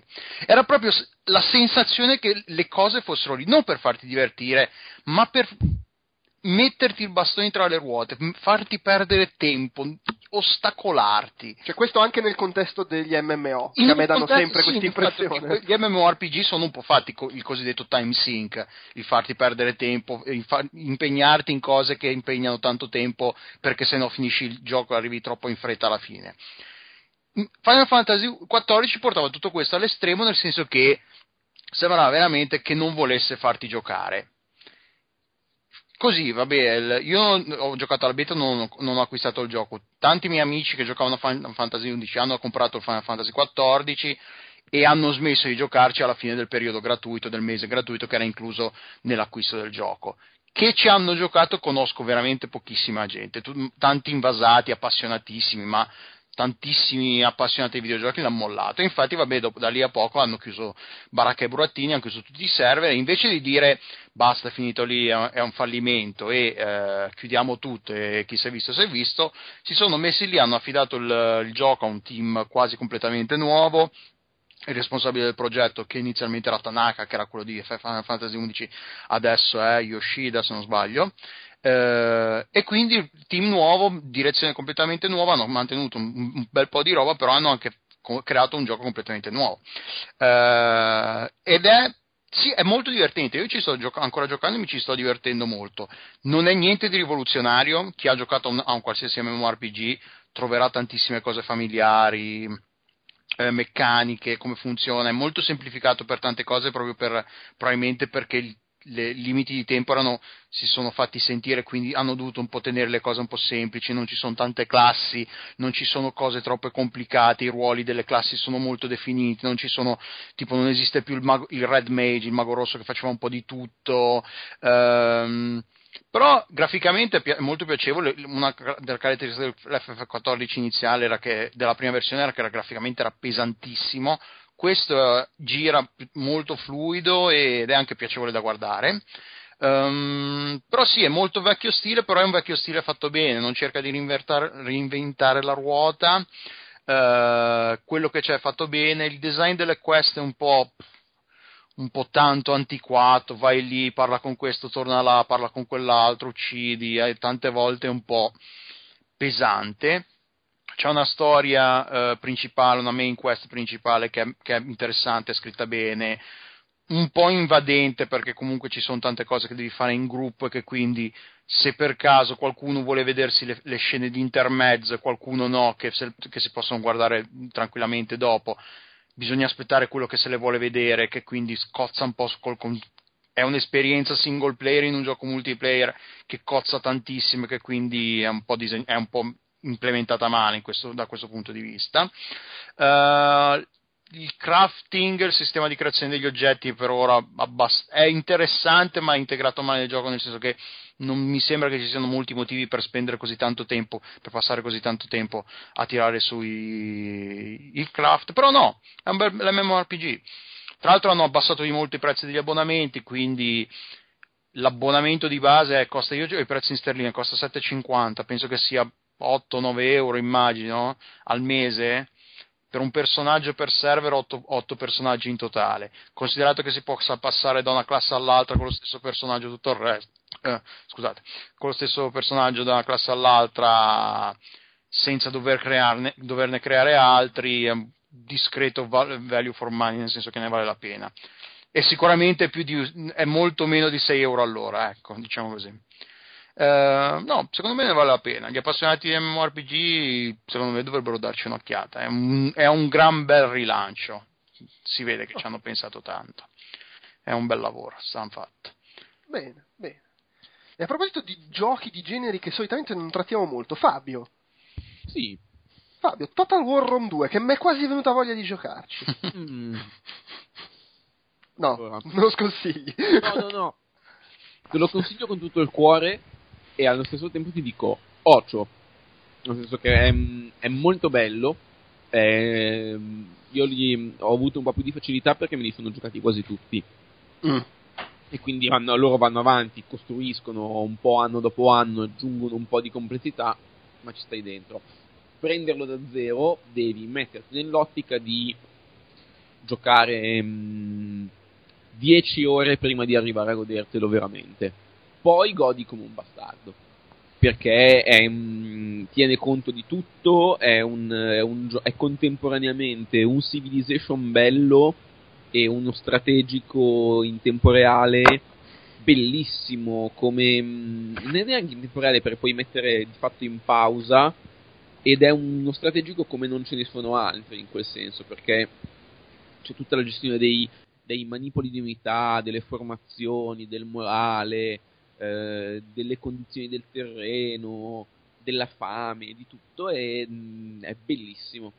Eh, riprende quello che avevano fatto col primo ROM, però hanno aggiunto le battaglie, c'erano già le battaglie per mare, le battaglie per terra, e anche adesso le battaglie sia per mare sia per terra, puoi fare gli sbarchi, è molto, molto bello, molto complicato, c'è, una, mm, c'è la politica ehm, che non è solo con gli altri stati ma con le famiglie potenti di Roma, quindi puoi assa- comandare gli omicidi, puoi mandare le spie, un, quello che pensi che puoi fare lo puoi fare, non vuoi assaltare la città, vuoi fare la barricata intorno e li vuoi affamare, va bene, puoi farlo, ma può arrivare loro- il loro esercito dal lato e ti attaccano dal lato e fai uscire anche gli altri dal, dal forte.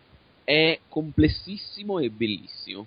So. Ok, fichissimo quindi, in sostanza.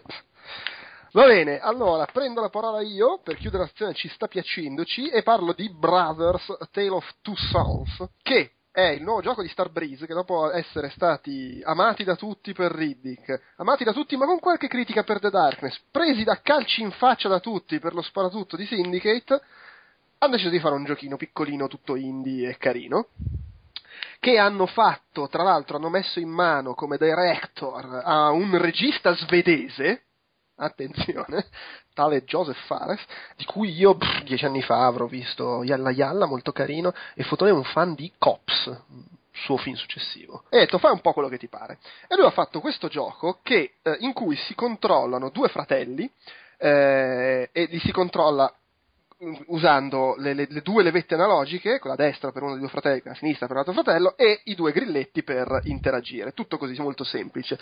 Eh, quando l'hanno annunciato, tutti si aspettavano ci sarebbe stata la modalità cooperativa, no? Uno si gioca in due, ognuno usa un fratello, ma non l'hanno messa per due motivi.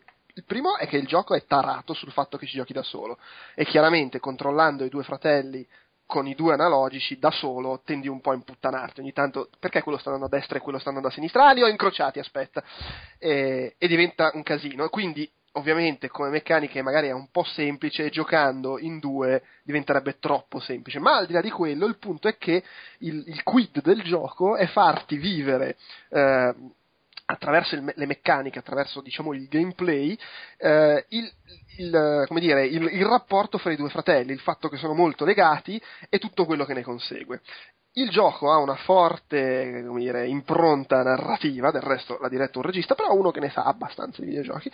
E non sto a raccontare di, nel dettaglio di cosa parla, però diciamo si apre in maniera abbastanza drammatica. Uno, il più piccolo dei due fratelli ricorda, in, è proprio la prima scena, in un flashback, la morte della madre, si sente anche un po' in colpa.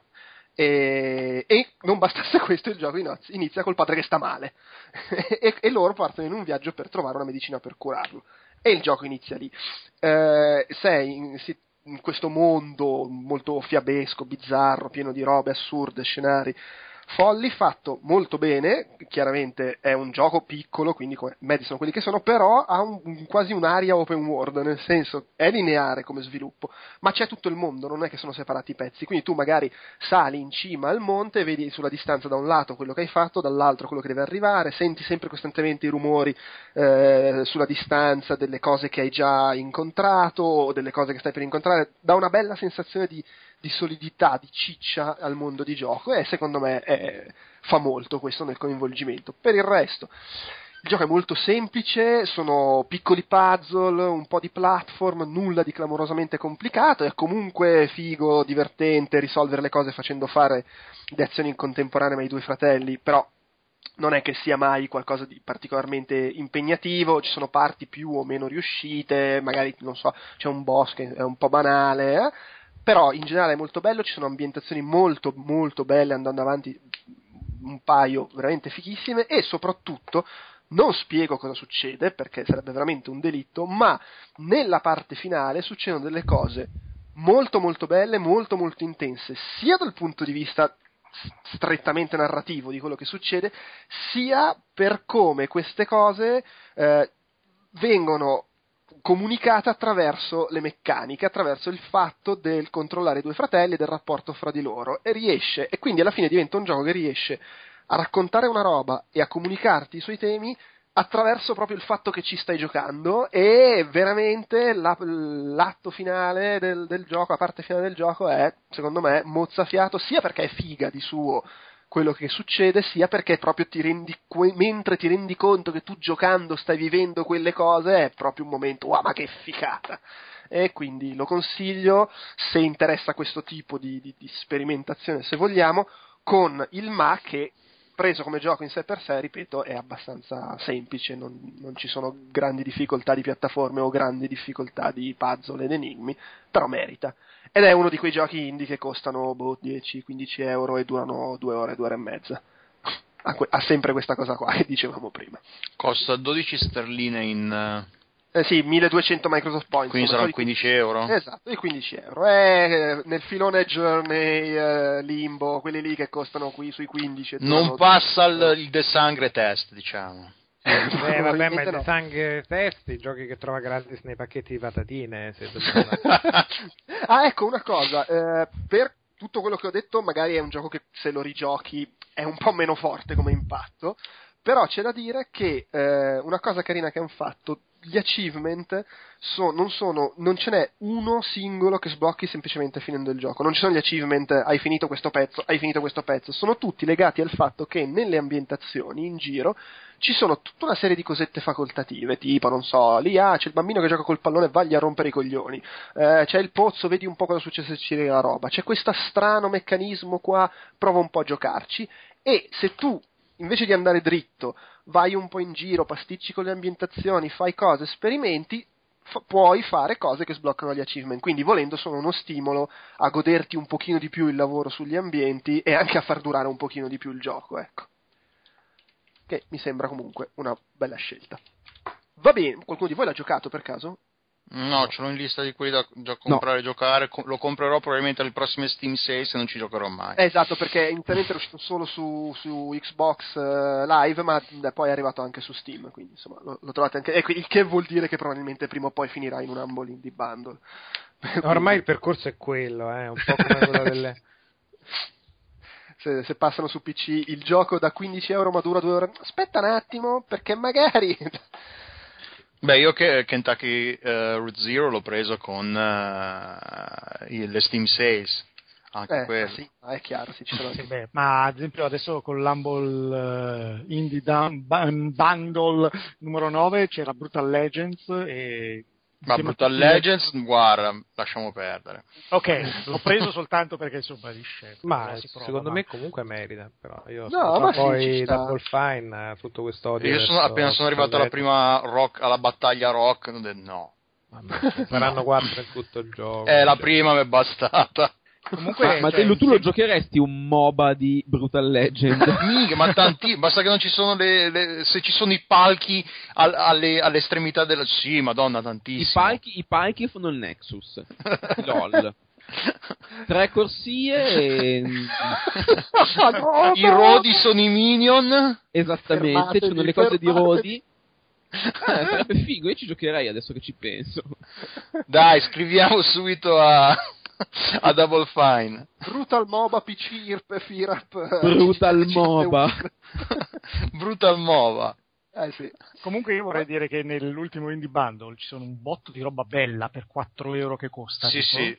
vero, Cioè, vero. c'è Trine 2 che è bello, c'è Limbo, c'è Bastion, c'è Eh, ma. Bastion ci ho giocato già, è finito, è bello. Sì, bello, ma il problema dai. è che se, Anche, se, se sei eh, uno che ci finisce per comprare sempre gli Humble Indie Bundle, Ce li hai metà di quei giochi ce li hai già. sì. Eh, vero, Beh, io vero. veramente qui ho fatto fatica a trovarne uno che non No, a avessi giocato, neanche acquistato, A giocato. me un, pa- un paio mancavano e quindi comunque glieli ho dati i soldi, che me frega. Tra l'altro, cioè, devo cominciare a dare via i codici perché ormai ogni volta che esce un Humble Bundle mi arrivano tipo 8 mail di lettori, oh ma avanzano sti tre giochi, regalali. E figa, ho 20, 40 giochi da regalare ormai. Comunque, dai, passiamo a racconti dall'ospizio.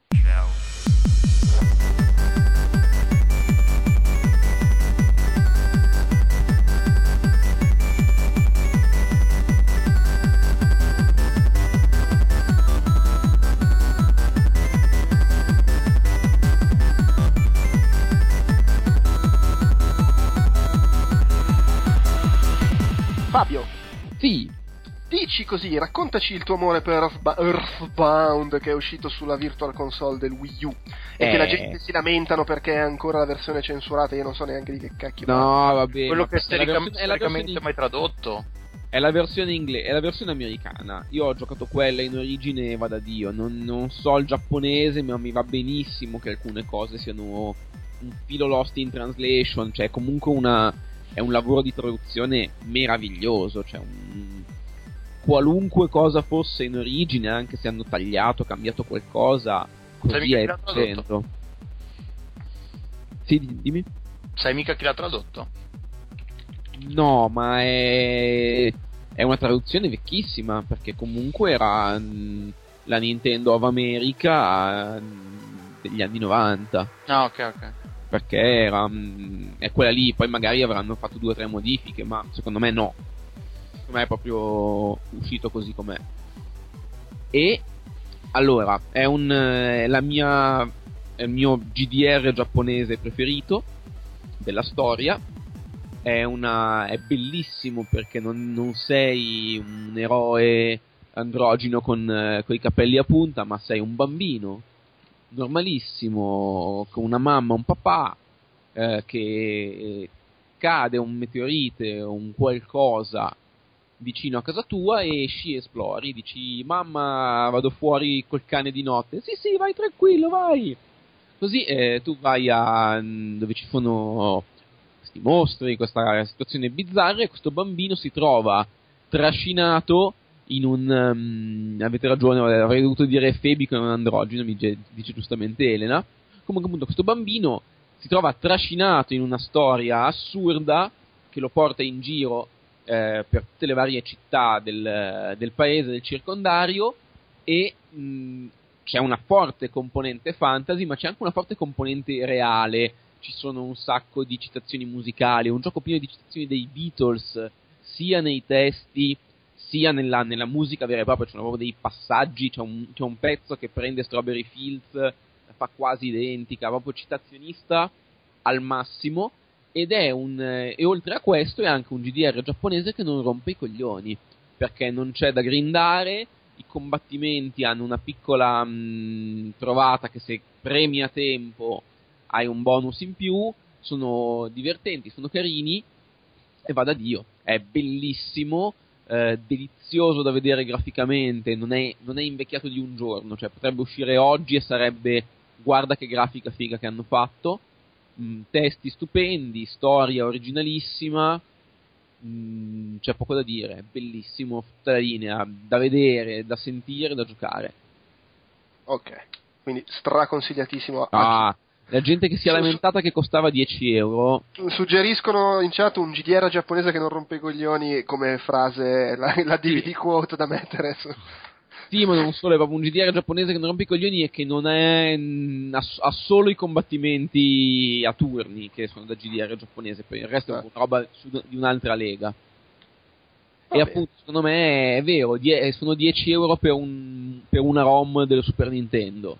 Sì, è vero, a parte che se volete non rompete i coglioni, scaricate la ROM, fate questo crimine e giocatevelo sullo SNES 9X.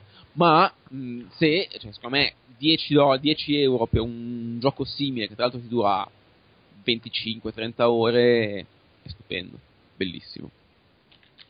Va bene, grazie per questo momento di, di Sì, no, no, è un gioco per cui ci si emoziona.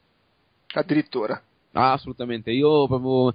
È uno di quei giochi che mi, mi sono piaciuti così tanto che ce li ho nel cervello come icona del perché mi piacciono i videogiochi. Più ah, come mi è piaciuto Earthbound alla fine tempo fa e l'ho rigiocato di recente ed è ancora bellissimo.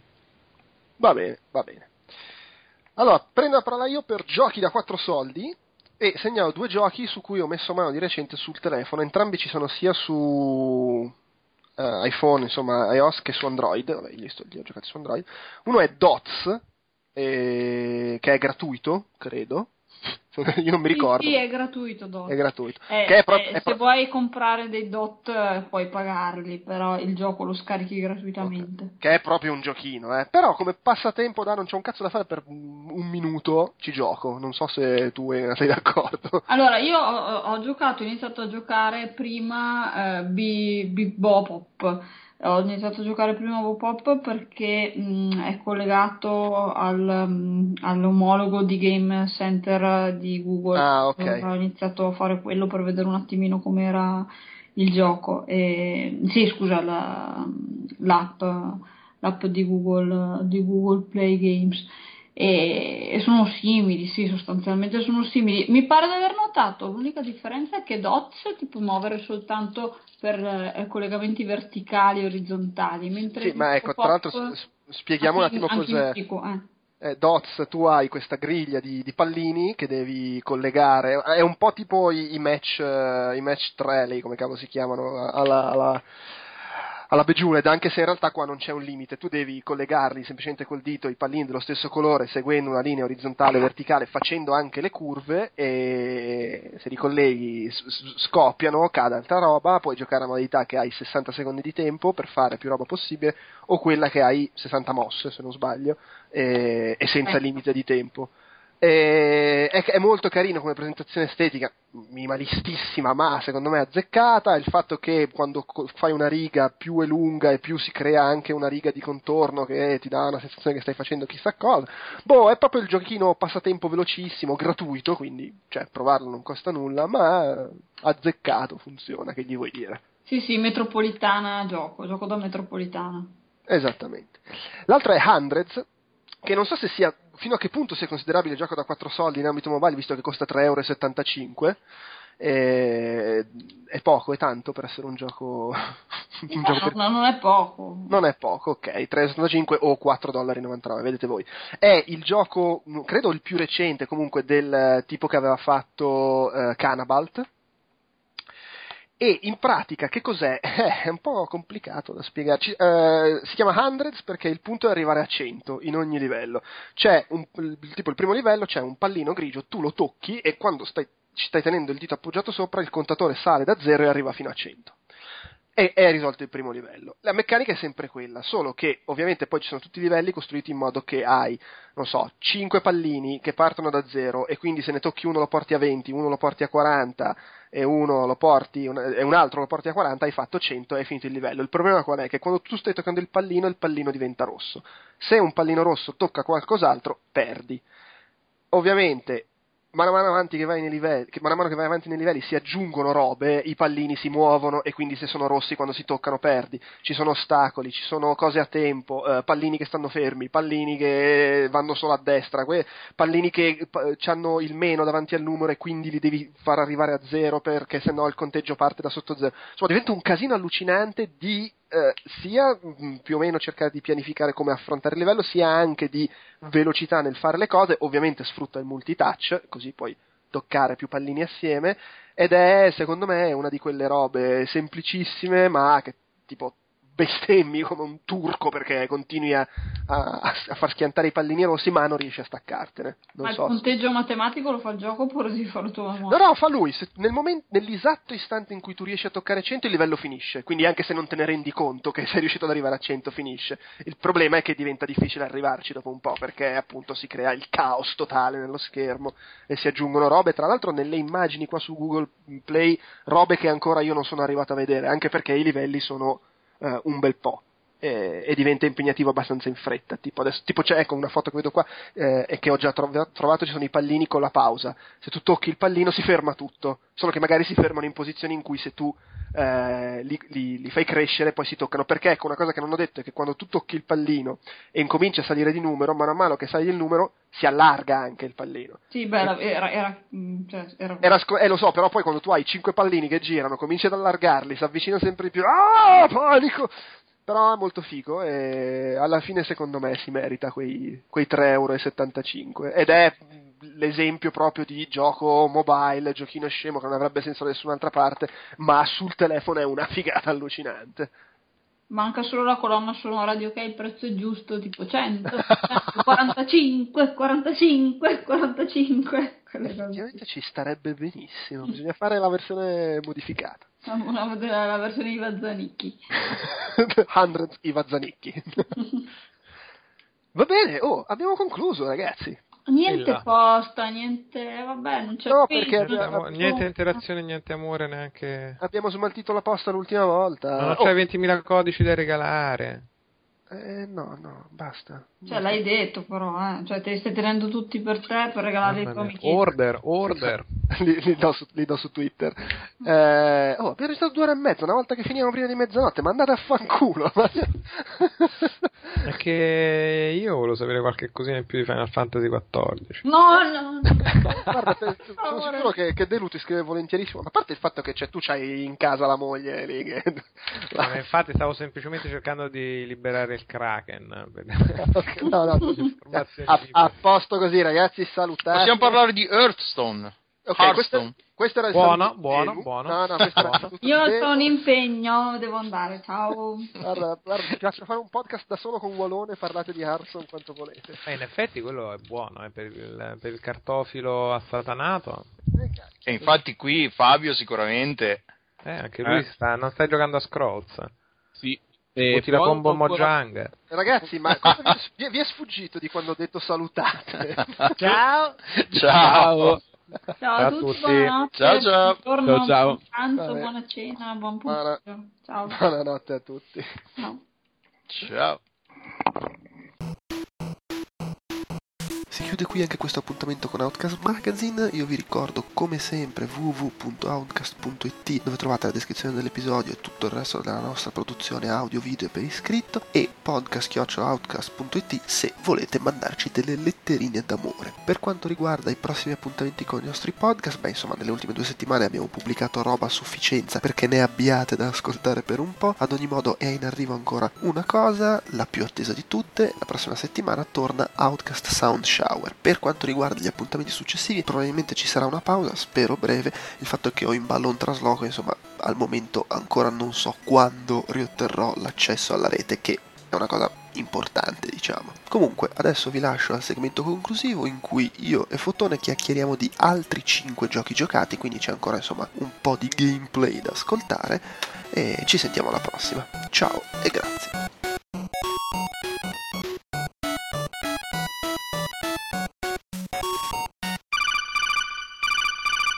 Fotone! Joe Pep! Caraibi! ciao, ciao. Allora, siamo qui, 25 settembre, il giorno del mio compleanno, tra l'altro. Dimmi te se uno... Vabbè, comunque starei lavorando, per cui non è che... Eh. Che palle, che vita di merda. allora, siamo qui per registrare il segmento aggiuntivo perché ormai tu fai l'elitario, cioè la puzza sotto al naso, non vuoi registrare insieme agli Gli altri altri. mi fanno schifo. Sei veramente un uomo di merda. Forse uomo non è la parola adatta. E mm, cosa stavo dicendo? ah sì, allora, eh, parlaci di Mario e Luigi Dream Team che è in scaletta dal 14 di luglio, quando è uscita la tua Ma recensione. luglio di che anno? Perché Anzi, io- 12 di Luglio di quale anno? Io non ricordo del assolutamente, 2013. Non ricordo assolutamente nulla di questo gioco se non che, che mi è piaciuto, che mi piacque anzi, perché devo usare il passato remoto a questo punto, che mi piacque tantissimo, da, tanto da dargli un boh, 9, 8 e mezzo, 9, 8 e mezzo 9. forse. Minchia, 9, secondo me è esagerato. 9? Per, perdi il controllo. Ma non esatto. era 8 e mezzo? Eh no, qua c'è scritto 9. 9 è bellissimo, su 10. no? Eh, I voti sono presentazione 8, grafica 8, sonoro 9, gameplay 9, longevità 9. Tanto gameplay 9 si tratta di un gioco di ruolo, come se tu sapessi cos'è un gioco di ruolo. Tra l'altro. Però no, la serie di Mario e Luigi è l'unico gioco di ruolo, è Final Fantasy VII, vabbè, ma quello chi, chi non l'ha giocato. Eh, l'unico gioco di ruolo che, che gioco con piacere è in attesa ovviamente di quello di South Park, che sarà il gioco di ruolo. il gioco di ruolo della tua vita. E, che boh, 9 mi sorprendo, pensavo 8 e mezzo eh, perché, perché boh, forse magari col ricordo, insomma col, col, col passare del tempo eh, tutto l'entusiasmo si è un po' affievolito e adesso gli un Ah, 8 e revisionismo- mezzo. Facciamo il Sì, revisionismo sì, storico. Assolutamente sì, revisionismo, vaffanculo 8 e mezzo perché, perché me lo ricordo un po' troppo psichedelico, eh, ma era anche bello effettivamente. No, no, no, vabbè dai. Comunque, insomma, mezzo punto non è che cambia, cambia gra- granché per un gioco che secondo me tutti gli appassionati della, della serie di Alpha Dream dovrebbero, dovrebbero comprare. Eh, ci sono tantissime trovate nuove rispetto a quelle solite del- dei- degli, altri, degli altri episodi. Eh, e questo qua, dicevo, è il più psichedelico, il più colorato, il più bruciato proprio in, in testa e la longevità è sempre allucinante, 20, 25, 30 ore. Eh, boh, che dire, racc- se volete vi racconto la storia, ma, eh, ma Vabbè, quel poco vabbè, che mi ricordo della storia, cioè che c'è Luigi, dato che questo è l'anno di Luigi, che si addormenta continuamente. E quindi c'è tutto atto- attorno a questo fatto che Luigi si addormenta, c'è il mondo dei sogni, eh, o- Onigiri, Onirolandia, Ogi- Originolandia, vabbè, insomma, quella roba lì. Ed è un bellissimo Mario Luigi, Mario Luigi, insomma. Va bene, quindi comprate Mario e Luigi se vi interessano. Sì, Mario no, ma è un capolavoro. Un Ma poi, capolavoro cioè, tanto la gente l'avrà già comprato, è uscito due mesi fa, ma che cazzo ne stiamo parlando a fare? Ma Parlaci boh. di una roba molto più interessante, Farming Simulator 2013. Ma allora, fa- farmi Che è il- ricordiamo è il gioco di Chieti. Sì, eh, il gioco di Chieti 2013 eh, mi ha letteralmente scioccato al punto che, eh, vista la bellezza di quello che ho potuto giocare su PlayStation 3, ho acquistato anche la versione 2012 per iPad, che è una merda proprio totale. eh, ma mi è piaciuto talmente tanto eh, la vita del, del- del- del contadino, che poi è una vita del contadino molto tecnologico, eh, perché in realtà è il gioco dei trattori, è E qua si potrebbe partire con la polemica, il contadino tecnologico, lo sfruttamento esagerato degli animali, l'industria della carne, l'inquinamento. Sì, eh, sì, ma in ogni caso resta la bellezza del trattore, cioè eh, il, il- il trattore va oltre tutto eh, questo male, malessere che c'è, che- di cui stavi parlando, eh, sul- sullo sfruttamento e, e le uova non allevate a terra da galline antropologiche. Ga- galline cocainomani. E il- la bellezza del trattore, anzi dei trattori, perché poi ce ne sono tantissimi eh, in Farming Simulator, è fantastica. Quindi in realtà non è un gioco di fattoria eh, come magari boh, un- uno che non ha mai visto neppure uno screenshot, ma non esiste, insomma, cioè YouTube. eh, del gioco potrebbe pensare boh ad Harvest Moon una roba ah vado a raccogliere le, le uova Io in realtà, pianto i un gioco- pomodorini in realtà io mi aspettavo più una roba tipo file Excel. tipo Ah, assegna le piantagioni. Il, eh, vabbè, ci sarà, forse uscirà anche una versione Excel, eh, che ci- comunque ci sta. Ma ci sono le pecore? Eh, no, ci sono. Come no? Ho, ho cercato su Google e una delle Sono. prime immagini ci sono le pecore. Allora, perché io sono arrivato al. Poi ci sono le galline, il gallo. Ah, ok, ma comunque Non- sono quattro animali, cioè non. non, eh, Non vedo mucche però. io ho le mucche. Ah, c'è anche un cartellone pubblicitario con una zoccola in... Ma forse mi sbaglio con i maiali. Vabbè, boh. Ehm, Eh, Una delle foto che ho trovato cercando Farming Simulator 2013 è una tizia molto figa che fa le corna eh, guardando da vicino un- una mucca che le sta muggendo in faccia. non so poi come vada avanti questa storia. E- ma in ogni caso, eh, ecco ad esempio, Google, Google eh, Farming Simulator 2013, le prime eh, 3-4 foto, 5 foto, anzi 3 file, sono solo trattori, una rassegna di trattori. Quindi No, vero, io ho anche le pecore e le galline. Ma sì, vabbè, no, C'è anche un camion. Sono Effettivamente camion. ci sono le pecore, ci sono anche le mucche, confermo. Ma ci sono anche i camion, perché qua escono foto di camion. Beh, sì, se, se, se hai, se incominci a guadagnare tanti soldi, poi eh, puoi acquistare mezzi pazzeschi. Ah, Ovviamente io non per so, trasportare le merci che, che Sì, produci, il letame. ma è, è pazzesca la quantità di, di veicoli, di attrezzi che, che bisogna collegare a- a- ai vari veicoli. E poi non è detto che tutti gli aratri o gli spargiconcimi o ehm, non lo so, i rassimatori di vai a sapere di Gran Turco eh, vadano bene per quel tipo di trattore. Siccome comunque si parte già che si possiedono boh, una 5, 6, 7 trattori diversi, e, diventa anche un bel casino capire che cosa deve- bisogna fare e qual è la procedura giusta eh, per eh, piantare una determinata roba, raccogliere il, eh, e raccoglierne i frutti.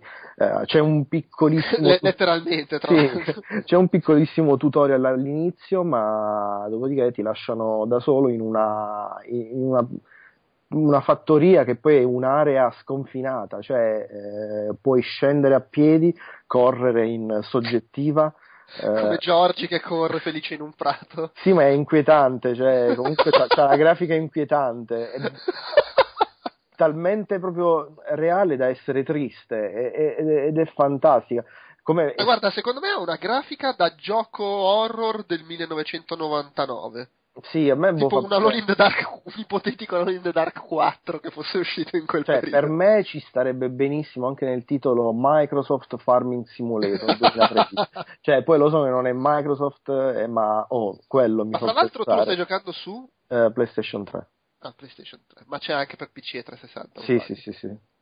C'è per PC 360 mm, e PlayStation 3 ovviamente e ci sono anche Ah, tutte le versioni. la, la copertina è bellissima, cioè abituati alle copertine con... è bello perché riesce ad essere la classica copertina da videogioco nonostante il, il soggetto sia un trattore. perché il trattore è proprio in posa da protagonista di Gears of War, lo vedi che mostra i muscoli, mostra il cingolato, è cazzuto, ti spacco, il- ti, ti investo, ti distruggo, unleash hell, poi anche, anche il tipo che, che lo controlla è- è- è- non si vede bene, c'è il vetro che lo copre perché il protagonista è il trattore che flette il cingolato. No, ma è, è veramente fantastico il- l'importanza del trattore. è- Ma poi oltretutto la, la- la- la dimensione quasi, eh, ripeto, angosciante della mappa, eh, che ne so, eh, con la mietitrebbia raccolgo il grano, ehm, aziono il meccanismo che mi, mi spara il grano nel trattorino, culo. eh, ovviamente devo, poi è tutta una questione di manovre, eh, c'è, anche tu- c'è anche tutto quel mondo dei vari parking simulator che c'è su iPad eh, e boh, magari c'è anche su PC, eh, mh, giochi dove, in cui bisogna parcheggiare il camion, eh, vabbè Calcaterra sarà un grandissimo appassionato di queste cose. Ma c'è tipo il ranking mondiale di time attack di arare il campo? Eh, non lo so, mi prendi la sprovvista, non, non- non sono al corrente di questo, ma dicevo, cioè, la, la dimensione è talmente vasta che sei perso, cioè non sai dove dirigerti poi con un trattore che fa 20 all'ora per andare boh, a consegnare il grano magari in un agglomerato di case che è, è parecchi chilometri più in là, quindi è parecchia strada, cioè, è quasi un open world eh, tutto basato su, su, gente semplice che fondamentalmente non guarda le borsette Gucci, Prada e alle macchine figose, ma è pieno di trattori e mezzi agricoli. Ed è, e costa 39 euro, diciamolo, perché insomma. Sì. Quindi eh, anche prezzo ridotto. Per dire la, la, bellezza, cose che possono capitare, mi è capitato di rimanere incal- incastrato proprio in una zona con il mio trattore e eh, sono dovuto andare a soccorrere il mio stesso trattore con un altro trattore, tamponandolo e disincastrandolo. Ehm, e quindi qua si, ri- si, rientra anche nel mondo degli appassionati dei, di, dei, verricelli, c'è gente che si va apposta ad infangare, incastrare con le jeep e poi si tira eh, con, il, con, il, verricello e si tira fuori dal... e c'è tutto un divertimento, è malsano ma comunque che, che io continuo. Beh, malsano, dillo a chi lo fa per vivere. Eh, sì, eh, comunque apprezzo tantissimo e, è entrato Farming Simulator nella mia top 5 di sempre di sempre, neanche di questa generazione, magari, no, di sempre. Sì, cui, sì, sì. Quali sono i, i, Allora, voglio sapere in che posizione è nella top 5? Beh, no, quinto, ovviamente. Quinto, ok. Gli altri quattro cosa sono? Eh, beh, gli altri quattro, gli altri quattro sono para... no, vabbè, sono chiaramente Parappa the Rapper, eh, un gioco a scelta fra, a seconda del mood, dell'umore, eh, Forza e Gran Turismo, così non mi attiro le ire, di... ma, comunque, ma comunque Forza, eh, cioè, non diciamo le cazzate. E boh, quanti ne mancano? Ah, vabbè, ci posso pensare. Poi... cioè, è entrato a forza nella top 5 che comunque non sai chi cacchio ci sia nella top 5, però... No, ma comunque, vabbè, per dire, è tra i miei giochi preferiti di, di sempre. Oh, ok, ce la, ce la, giochiamo così, salvataggio in corner. Va bene, eh, andiamo avanti, parliamo di Ibn Nob, il, il, gioco, il, gioco della nostra vita, che probabilmente è fra i primi cinque. ah già, c'era, c'era Ibn Nob.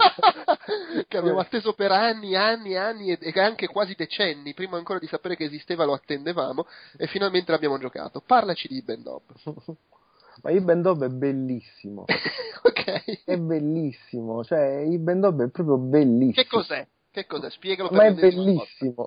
Cioè, ah, ok. Cioè, basta... cosa si fa in Bendob? È bellissimo. È tutto bellissimo in, in Bendob. E c'è l'amicizia, c'è la, c'è la, cooperazione, ci sono tanti colori, ci sono i Bendob, c'è la bellezza e c'è, c'è un cazzo di gioco comunque bello tosto. Eh. Eh, abbiamo schiumato un po', vabbè, sì, dai, ci, ci siamo rovellati parecchio. Beh, schiumato. Allora, diciamo ci sono stati un paio di punti in cui abbiamo fatto fatica a livello proprio di, di abilità manuale. Erano i punti in cui tu mi salivi in testa e lasciavi fare a me. Mm. e, e, purtroppo c'era un punto in cui per forza mentre io facevo i salti tu dovevi fare delle cose per uh, aprirmi il passaggio e lì ci abbiamo messo un bel po'. Però sì, cioè abbiamo Quindi insomma stai dicendo che è stato difficile per colpa mia, va bene. no, no, era difficile, abbiamo un po', cioè facevo cazzate anch'io. No, bestemmiato un po' per quello e poi sì, c'è stato anche l'elemento, ok, eh, riflettiamoci tutto il pomeriggio e riparliamone domani sui, sui ecco, ecco, tra l'altro. Dove, dove, tra l'altro un paio di volte è capitato tipo che uno dei due diceva all'altro ho capito, presto, accendi la PS3 io sono arrivato a, a, al punto di fare uno screenshot della, dello schermo per poi rifletterci e rimuginarci durante la giornata mm, guardandomelo molto... sul telefono mi ha ricordato molto in questi tempi in cui giocavo con, con, gli amici le avventure grafiche, allora magari tipo il giorno dopo arrivava la telefonata, ho trovato, ho trovato l'enigma, l'enigma! è vero. Però... ed è fantastico ed è, ed è, uno secondo me dei migliori platform eh, che, che ho giocato negli ultimi anni eh, alla faccia di Mario, alla faccia di, di Luigi, alla faccia di, di, Nintendo anche. Ecco, tra l'altro no, è interessante, diciamo sta cosa, è eh, di fondo la stessa roba di Brothers, di cui ho parlato nel resto del podcast, ma eh, al polo opposto, nel senso che anche qua si controllano due personaggi e anche qua li puoi controllare usando i due analogici, uno per personaggio, però Brothers è pensato per giocare da solo, quindi controlli i due personaggi da solo con le due levette, non c'è neanche la cooperativa e ovviamente il gioco è tratto su questo ed è abbastanza semplice come meccaniche enigmi. I Benob giocare da solo è quasi un, un, uno, uno, cioè si può fare ma è quasi lì per scherzo o per gli psicopatici perché è pensato per giocare in due è difficilissimo e cioè è difficilissimo giocando in due se giochi da solo ti, ti si interrompono le sinapsi e muori sbavando sangue dal naso spaccato a metà proprio. sì, proprio ti trovano con la testa aperta. Sì, sì. Perché, perché, qui è proprio difficile, bisogna coordinarsi, fare i salti insieme, aiutarsi contemporaneamente proprio, e e, e, comunque sono toste le cose da fare. Quindi Anche se io poi alla GDC ho visto lo sviluppatore, che però chiaramente no, ma sì, lo sviluppatore, ma ci sono sempre i, i, pazzi furiosi che riescono a fare le cose di pollici che, che, ce lo sogniamo. Ma... Se, se, lo sogna anche sua moglie il gioco di pollici che, che, aveva. Però sì, diciamo che questo è un gioco. Eh, inizia che sembra una roba abbordabilissima, i primi livelli li puoi fare tranquillamente anche da solo, poi diventa veramente impegnativo e finirlo. Cioè, non è che sia impossibile, però è difficile. E poi, soprattutto, se vuoi tipo millarlo, trovare tutte le robe segrete, eccetera, diventa veramente figlio di figlio di figlio di figlio di puttana di quarta generazione. Sì. E giusto per chi non lo sapesse, è questo gioco in cui c'è una linea che divide in due l- lo schermo, e si può andare sopra e sotto, diciamo, e sotto sei a testa in giù, sopra sei a testa in su, si gioca in due ed è tutto giocato sul fatto che ci sono enigmi o nemici, cose da fare collaborando, tipo io saltami in testa che ti faccio raggiungere quel, quel, punto più alto e poi tu da quel punto più alto mi puoi far passare passando dall'altra parte, oppure i nemici li, puoi, li, li uccidi solo se li tocchi su uno dei due lati della linea e quindi tu magari sei bloccato su un lato e intanto il tuo compagno li uccide sull'altro lato, cose del genere. Tutto Ma c'è qualche altro gioco basato sulla doppia gravità?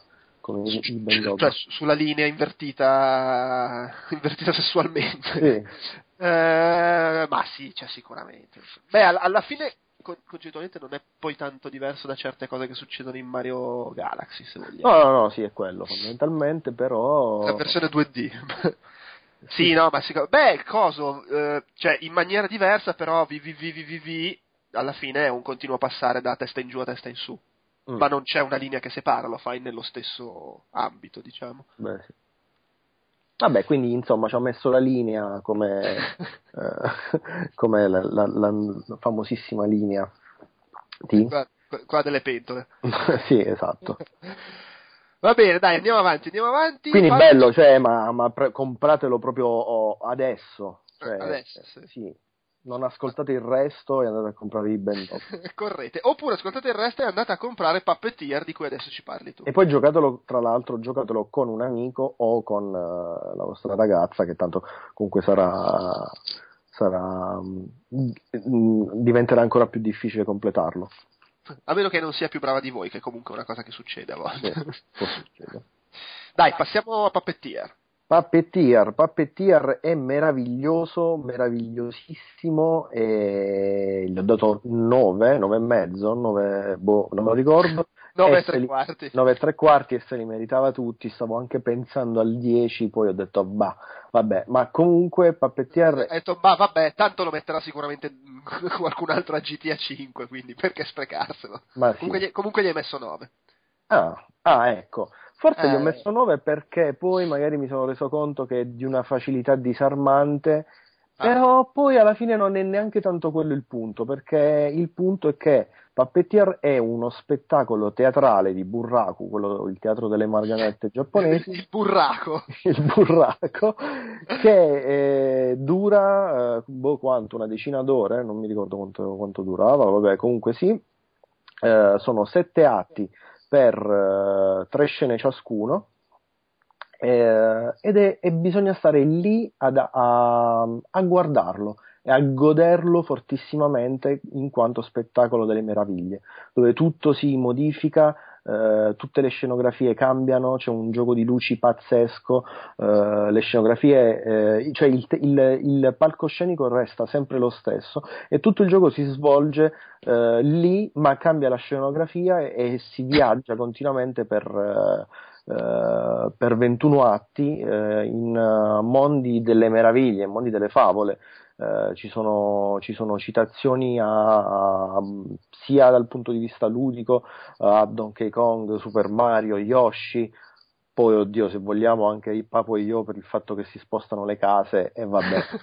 eh, l- quelle più evidenti anche dichiarate da Gavin Moore che è Japan Studio, gli sviluppatori sono a, al Cavaliere senza testa, Alice nel Paese de- nelle Meraviglie, ehm, boh, che c'è anche la Sirenetta, insomma eh, è uno spettacolo mh, puro che costa, che vale tutto quello che costa. E eh, ovviamente non è il Little Big Planet, non è il classico platform, ma è una roba un po' nuova eh, che comunque funziona, diverte, non è mai, mai frustrante eh, e permette proprio la fruizione di tutta l'opera di Japan Studio fino alla fine senza grossi impedimenti. È l'ottimo, il gioco ideale eh, da, da, giocare con un bambino a, a, fianco. Io non ce l'avevo purtroppo, e quindi l'ho giocato da solo in una giornata solta, in un solo giorno l'ho finito, non ho mai spento la PlayStation e, mm,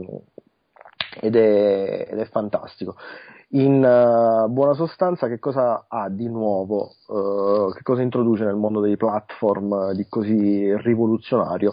Nulla, toglie il salto che non è più il centro del gameplay e ci inserisce delle forbici. Tramite queste forbici Kutaru, Kutaru, Kutaro. Kutaro! E... È sempre così, Kutaro! Insomma, quindi con queste forbici, Kutaro! Eh, eh, tagliuzza e svolazza per lo schermo, uh, ci sono boss, boss fight uh, elementarissimi, quick time event che ti puoi andare a prendere un caffè tra un, tra un uh, tra una X e un triangolo, ehm, ha mh, la possibilità di indossare, lui è una marionetta, o, eh, 100 teste differenti, tutte queste teste gli daranno poteri differenti, ma in realtà eh, quelle che contano poi veramente sono le quattro teste magiche speciali eh, che gli danno il potere del ninja, del lottatore eh, e quello di fare salti poderosi, insomma robe semplicissime. Quindi è un platform da giocare in uh, compagnia, ma anche con una ventina di amici tutti assipati nella stanza per guardarsi il, uh, insomma, l'opera che è, perché fondamentalmente è più un'opera che un, uh, che un videogioco. Poi chiaramente c'è anche un platform Dai, semplice. Dillo, dillo, è, un, è un'opera multimediale interattiva. Beh, que- in questo caso uh, sì, eh, ho un ordigno meravigliosamente immaginifico. Un ordigno nucleare. Va bene. Uh, possiamo passare direi all'ultimo gioco, Rain. Anzi, guarda, ho no, scritto uno, no, no, no, stavo rileggendo cosa ho scritto, un'opera d'arte videoludica di rara ed eccezionale bellezza. Ah, Quindi, eh, insomma, se l'ho scritto vuol dire che è così. Va bene. Allora, passiamo all'ultimo gioco, Rain. Eh, porca che... miseria, porca Cosa? miseria, che... Rain. Ma no, perché? ma mi dispiace di Rain. Gioco molto atteso, tra l'altro, perché è uno di quei giochi, oh, guarda che carino quando vedi il tema, che fico, sarà uno di quei giochi tutti belli, intelligenti e poetici di Sony, e gli piacerebbe. Oppure potremmo anche dire credici, ma soprattutto il mio riassunto del gioco è che è una discreta palla al cazzo. Eh, non so se tu condividi questo mio punto di vista. Beh, allora, innanzitutto, mm, in realtà non dovremmo esprimere giudizi fino al... Esce, dopo l'embargo, Pirla. e, ehm, eh, però effettivamente sì, è, è, un po' palla al cazzo, eh, ma c'è anche un accenno di bellezza. Che però, però sarebbe bellezza... troppo bello, scusa, fare il, il, titolo della recensione Rain, una discreta palla al cazzo. Oppure quella gran palla al cazzo di Rain. ma un titolo così. non può piovere per sempre, ma levatemi sta palla al cazzo. non può piovere per sempre, ma, ma le palle al cazzo sì, boh, così. E... Guarda, preferisco quasi se piovesse per sempre. Ehi, non può piovere per sempre, ma forse sarebbe preferibile.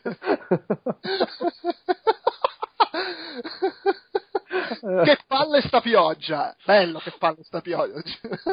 però, però, vedi, questi giudizi figli del fatto che noi siamo brutte persone, perché magari... No, no, il cazzo, perché io sono uno che ha giocato a Journey e alla fine aveva gli occhioni lucidi e ancora un po' si metteva a piangere. Ecco, però io a Journey non c'avevo un cazzo di niente. Forse, però allora se vogliamo andare a trovare il pelo nell'uovo, forse mi hanno toccato più i primi tre tre atti, perché poi dopodiché è diventato palla al cazzo, uh, di Rain che è il finale di Journey. Boh, eh... Ma lì, lì, lì, secondo me è sensibilità personale. Quello che è indiscutibile è che Rain, cioè, Rain secondo me emana, ma proprio fortissima, quella cosa, quella, quella, quella sensazione di cazzo vorrei, ma non posso proprio, non ce la faccio. Madonna! Ah, lo guardi, lo guardi e dici, oh, oh, fico, sì, lo capisco, qua stai cercando di fare la cosa poetica e che non sei capace. No? Sì, no, no, cioè allora il punto è che secondo me poi in realtà sarebbero capacissimi perché, perché lo saprebbero fare. Forse il problema è che c'è troppo troppe leve, troppi ingranaggi, troppi meccanismi. Allora, dai, diciamo com'è fatto. Rain è questo gioco, perché magari uno non lo sì, conosce. No, Noi siamo, siamo, partiti con gli aggettivi, palla al cazzo, famoso aggettivo. perché Rain è questo gioco che inizia, eh, in cui tu sei questo bambino, cioè, tra l'altro c'è questa introduzione tutta d'acquarello, con queste belle mute. No, devo dire, anche a me i primi atti stavano, avevo già qualche dubbio, ma mi stavano piacendo, perché introduzione d'acquarello, il bambino che vede passare questa bambina invisibile ed è affascinato, poi vede passare un mostro invisibile che la insegue, allora dice, ah, la voglio aiutare, la inseguo, cazzo sono diventato invisibile anch'io. E, e si ritrova in questo mondo dove piove e quindi quando piove, le, quando sei sotto la pioggia le cose invisibili diventano visibili perché la pioggia definisce i contorni e tutto il gioco si incentra sul fatto che se vai sotto un riparo la pioggia non ti colpisce e diventi invisibile di nuovo, eh, se fai rumore ti sentono, devi evitare i mostri perché non, non puoi combatterli e, e, insomma ci sono altre idee tipo tre credo in totale mm. e, tipo il mostro che ti puoi nascondere sotto e ti protegge dalla pioggia, due o tre mostri diversi, un minimo di interazione del tipo aprire porte e leggere scritte, non molto arrampicarsi, no, saltare, e fondamentalmente è, è tutto qui. Ha questa voglia di fare la cosa un po', come dire, ricercata, ci sono delle belle musiche all'inizio, c'è una bella atmosfera. Gli acquerelli sì. stessi che sono molto belli. Sì, però sono, sono solo l'inizio e la fine, insomma, sì, poi è tutto il motore di gioco. E all'inizio secondo me è anche molto carino e, e l'atmosfera ci sta. Dopodiché, boh, a me ha dato l'impressione di non riuscire a sviluppare fino in fondo, intanto essere indeciso fra il voler fare la roba stralineare, non interattiva, in cui ti sto solo raccontando questa storia, questa fiabetta carina, e il voler fare il puzzle game con gli enigmi, e finisce per essere una via di mezzo un po' né carne né pesce. Non sfrutta fino in fondo le idee che, che comunque avrebbe, perché dopo un po' semplicemente smette di fare qualsiasi cosa, e tutto l'ultimo atto non fai un cazzo, non fai altro che andare avanti, sali, scendi, vai a destra, scappa un attimo, sali, sali, scendi, vai a destra, ah, è finito il gioco. E, ma tipo a livello che io ho avuto l'impressione, anche sapendo che ci sono stati delle scena che a un certo punto Uh, quasi si pensava di, di, cancellare il progetto e poi hanno deciso di, di concludere lo stesso, ho avuto addirittura l'impressione che proprio hanno detto, vabbè, oh, finiamolo così com'è, non stiamo ad aggiungerci roba, facciamo quest'ultima parte in cui semplicemente vai dritto fino alla fine e, e, e tanti saluti. Poi sì, magari è, è vero. No, è questo... un po' vero, però è, la, è anche cioè... un po' la mia sensazione al, perché non succede, cioè arriva, arrivi a due terzi di gioco, proprio alla, alla, fine del secondo atto, quando, dopo il circo, diciamo, dove già comunque secondo me stava iniziando a mostrare un po' la corda perché alla sì, fine... al circo già, a me già l'aveva mostrata, eh. Sì, sì, sì, perché, allora, cioè, con, fino lì comunque qualcosina continua ad aggiungere, però nulla che abbia poi questa gran verve o personalità, perché poi alla fin fine sì, è carina l'idea della pioggia, però poi di fondo al di là del fatto estetico della pioggia, quello che fai è eh, le solite cose, sposti casse, ti nascondi, fai rumore per attirare il nemico così passi, scappi e praticamente niente, apri porte, chiudi porte, ti arrampichi e, e, e, nulla di nuovo, è più estetica l'idea se vogliamo. Sì. In più, arrivato lì, da lì in poi non succede più niente, non si aggiunge più nulla di nuovo, non fai altro che andare avanti e, e ogni tanto schiacciare il tasto azione. E scende anche la tensione, eh, perché se all'inizio sì. magari c'era un po' di tensione quando il, il, i primi mostri bisogna scappare, nascondersi, eh, poi veramente ci si, li si sbeffeggia quasi. È vero, ah, è vero. Vabbè, c'è il mostro, sti cazzi. All'inizio c'è, c'è secondo me all'inizio è, è- ha quasi quella tensione da survival horror, perché ah cacchio non conosci bene i mostri, sei lì ti nascondi, cerchi di scappare, questo fatto che se ti beccano ti ammazzano sul colpo, eh, funziona bene.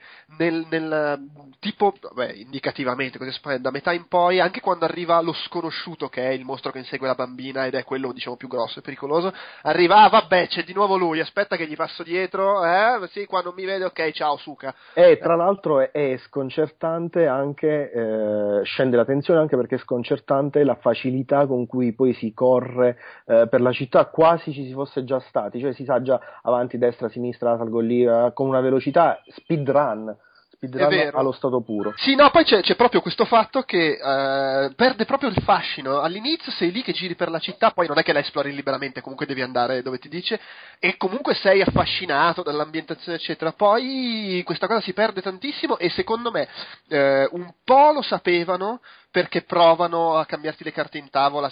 Adesso non diciamo di preciso come, ma nella parte finale l'ambientazione cambia. Però l'ambientazione cambia in una forma che a me non me ne è fregato proprio un gran cazzo di niente. No, poi tra l'altro cambia in peggio, eh, perché passa Sì. da, da una Parigi eh, barra Edimburgo barra Vienna barra tutta l'Europa e la Polonia messe assieme a una roba, boh, vabbè. Sì, è proprio deludente, deludente. Eh, fra l'altro devo dire, io mentre ci giocavo sono partito, ah bello fico. Poi ho cominciato, ma insomma, mi sta diventando un 7, 7 e mezzo. Adesso eh, facendo il punto riparlandone con te, ma sai che siamo più sul 6, 6 e mezzo?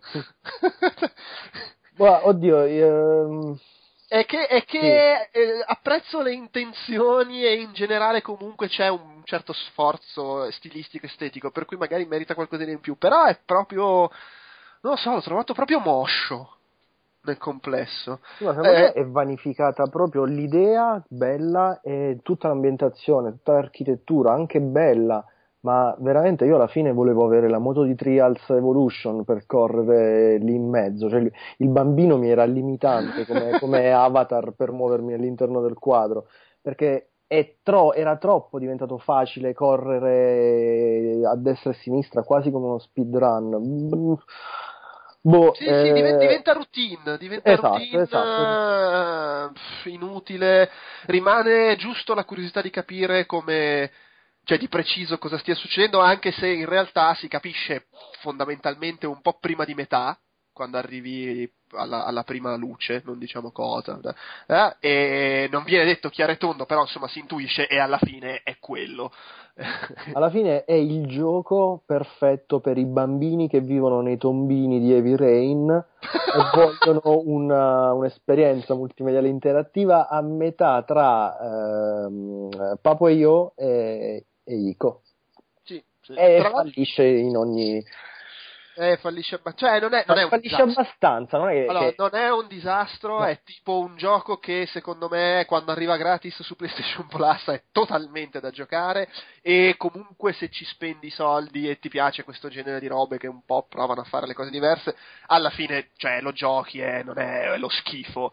Però insomma a me è abbastanza deluso e fra l'altro, eh, giusto così per completezza diciamolo, è uno di quei giochi che durano pff, due ore e mezza, no, tre al massimo. Mm. E, eh, a me è durato sì, sulle tre ore, eh, quindi volendo un pochino di più rispetto alla media di questi giochi, anche se sono tre ore che potevano tranquillamente ridursi a due, non mi lamentavo. E, mh, però quando lo finisci, se lo rigiochi, eh, si sbloccano questi ricordi che puoi trovare in giro, che in pratica sono delle luci che trovi in giro e se raccogli eh, vedi del- del- degli artwork con dei raccontini sul passato del, del- del bambino, eccetera. Eh, ci ho provato, mi ci sono messo, ne ho raccolto uno e poi era veramente troppo una rottura di coglioni rigiocarlo e quindi ho lasciato stare. Ma io comunque penso che non dico il nuovo, il nuovo Journey, Journey, ma eh, poteva essere comunque una roba artistica memorabile e purtroppo non, non è stato così. Eh, non dico che doveva diventare cioè, il capolavoro, eh. È Però è, co- è proprio- come- alla fine è, è l'equivalente di legger, passare una mattinata a leggersi un libro di poesie di cui non... Sì, carine, ma finiscono là. Cioè, Eh, non ti lascio è, è quello, è carino ma finisce là, perché poi, cioè, stiamo dicendo, eh, anche a livello di gioco, cioè non è che Journey a livello di gioco abbia chissà quest- quali quali meccaniche sopraffine nuove, innovative, però funziona l'insieme. È che qui proprio, secondo me, non, non si incastrano bene i pezzi. Sai che cos'è? Che se la bambina alla fine, spoiler, spoiler, servono, eh, vabbè, uno spoiler. Se la bambina alla eh, fine gliela desse, almeno. eh, o che ne so, fosse morta vent'anni prima. Ah, cazzo. mm. Invece Sì, no. è, è vero, c'è un, a un certo punto, mentre giochi, e vabbè, però, cioè, senza, senza dettagli, e non, non esageriamo con i dettagli, però a un certo punto, mentre giochi, cominci a dire, ah, ma aspetta, forse c'è un qualche ti- twist, alla fine si scopre, c'è il dramma. No, no, è esattamente come te lo aspetti. Dopo Esatto. tipo mezz'ora capisci cosa sta succedendo, ed è quello. Ed è piatto, cioè... è banale. Insomma, lasciate stare. Oppure prendetelo sapendo che non, non- non è la rivoluzione copernicana. Eh, magari avrei preferito boh, che la bambina fosse morta ai tempi in un lager ed era la figlia di Hitler. Boh, robe assurde. No, eh, un bambino Sì, una o- bambina, punto. O alla fine diventava Gears of War, con la copertura ti nascondi, cominci a sparare al nemico. O il bambino poi si scopriva essere un vecchio. Eh, O, ne- o nell'ultimo livello saltava in moto e diventava Excite Bike. Era, era abbastanza più divertente. Una, una svolta a cazzo di cane completa. Invece di questa roba prevedibile, moscia e, e senza nervo. E, e fosse che- cacciato il cazzo e l'avesse fatto vedere alla bambina. Vabbè, stiamo un po' degenerando. Ok. Dai, va bene. Eh, no, non va bene perché ci sono rimasto un po' male. Però, però, vabbè, oh, eh, che vuoi fare? Non può, non è mica sempre domenica, non è mica che è sempre il gioco indie che eh, vuole essere una figata, deve per forza esserlo davvero. E comunque E non può piovere per sempre anche. non può più avere per sempre. Rain è la prova che non può Sì. piovere per sempre sul Però dai, diamo, digni- diamo anche dignità a questi giochi medi da 6 e mezzo che uno dice, vabbè, oh, eh, esistono anche questi, possono meritare. Certo, se i giochi non costassero 60 euro quelli grossi e 15 quelli piccoli, ma... Ma eh, secondo me sarebbe stato da sette e mezzo anche, guarda, 8, forse beh, 8 no, da sette e mezzo se fosse durato un'ora in meno con, eh, con eh, insomma, un'ora in meno. No, secondo me E- sarebbe- e, e, d- insomma doveva costare anche ovviamente roba di boh, un euro simbolico. Guarda, eh, po- Categoria a parte sul PlayStation Store, i giochi simbolici, quelli più artistici, eh, a un euro simbolico. sa- sarebbe stato da 8 se nell'ultima ora fosse successo qualcosa. Nell'ultima delle tre ore. Esattamente. Va bene, ok, possiamo direi concludere e salutare. Ciao. Ciao, ciao, ciao, ciao.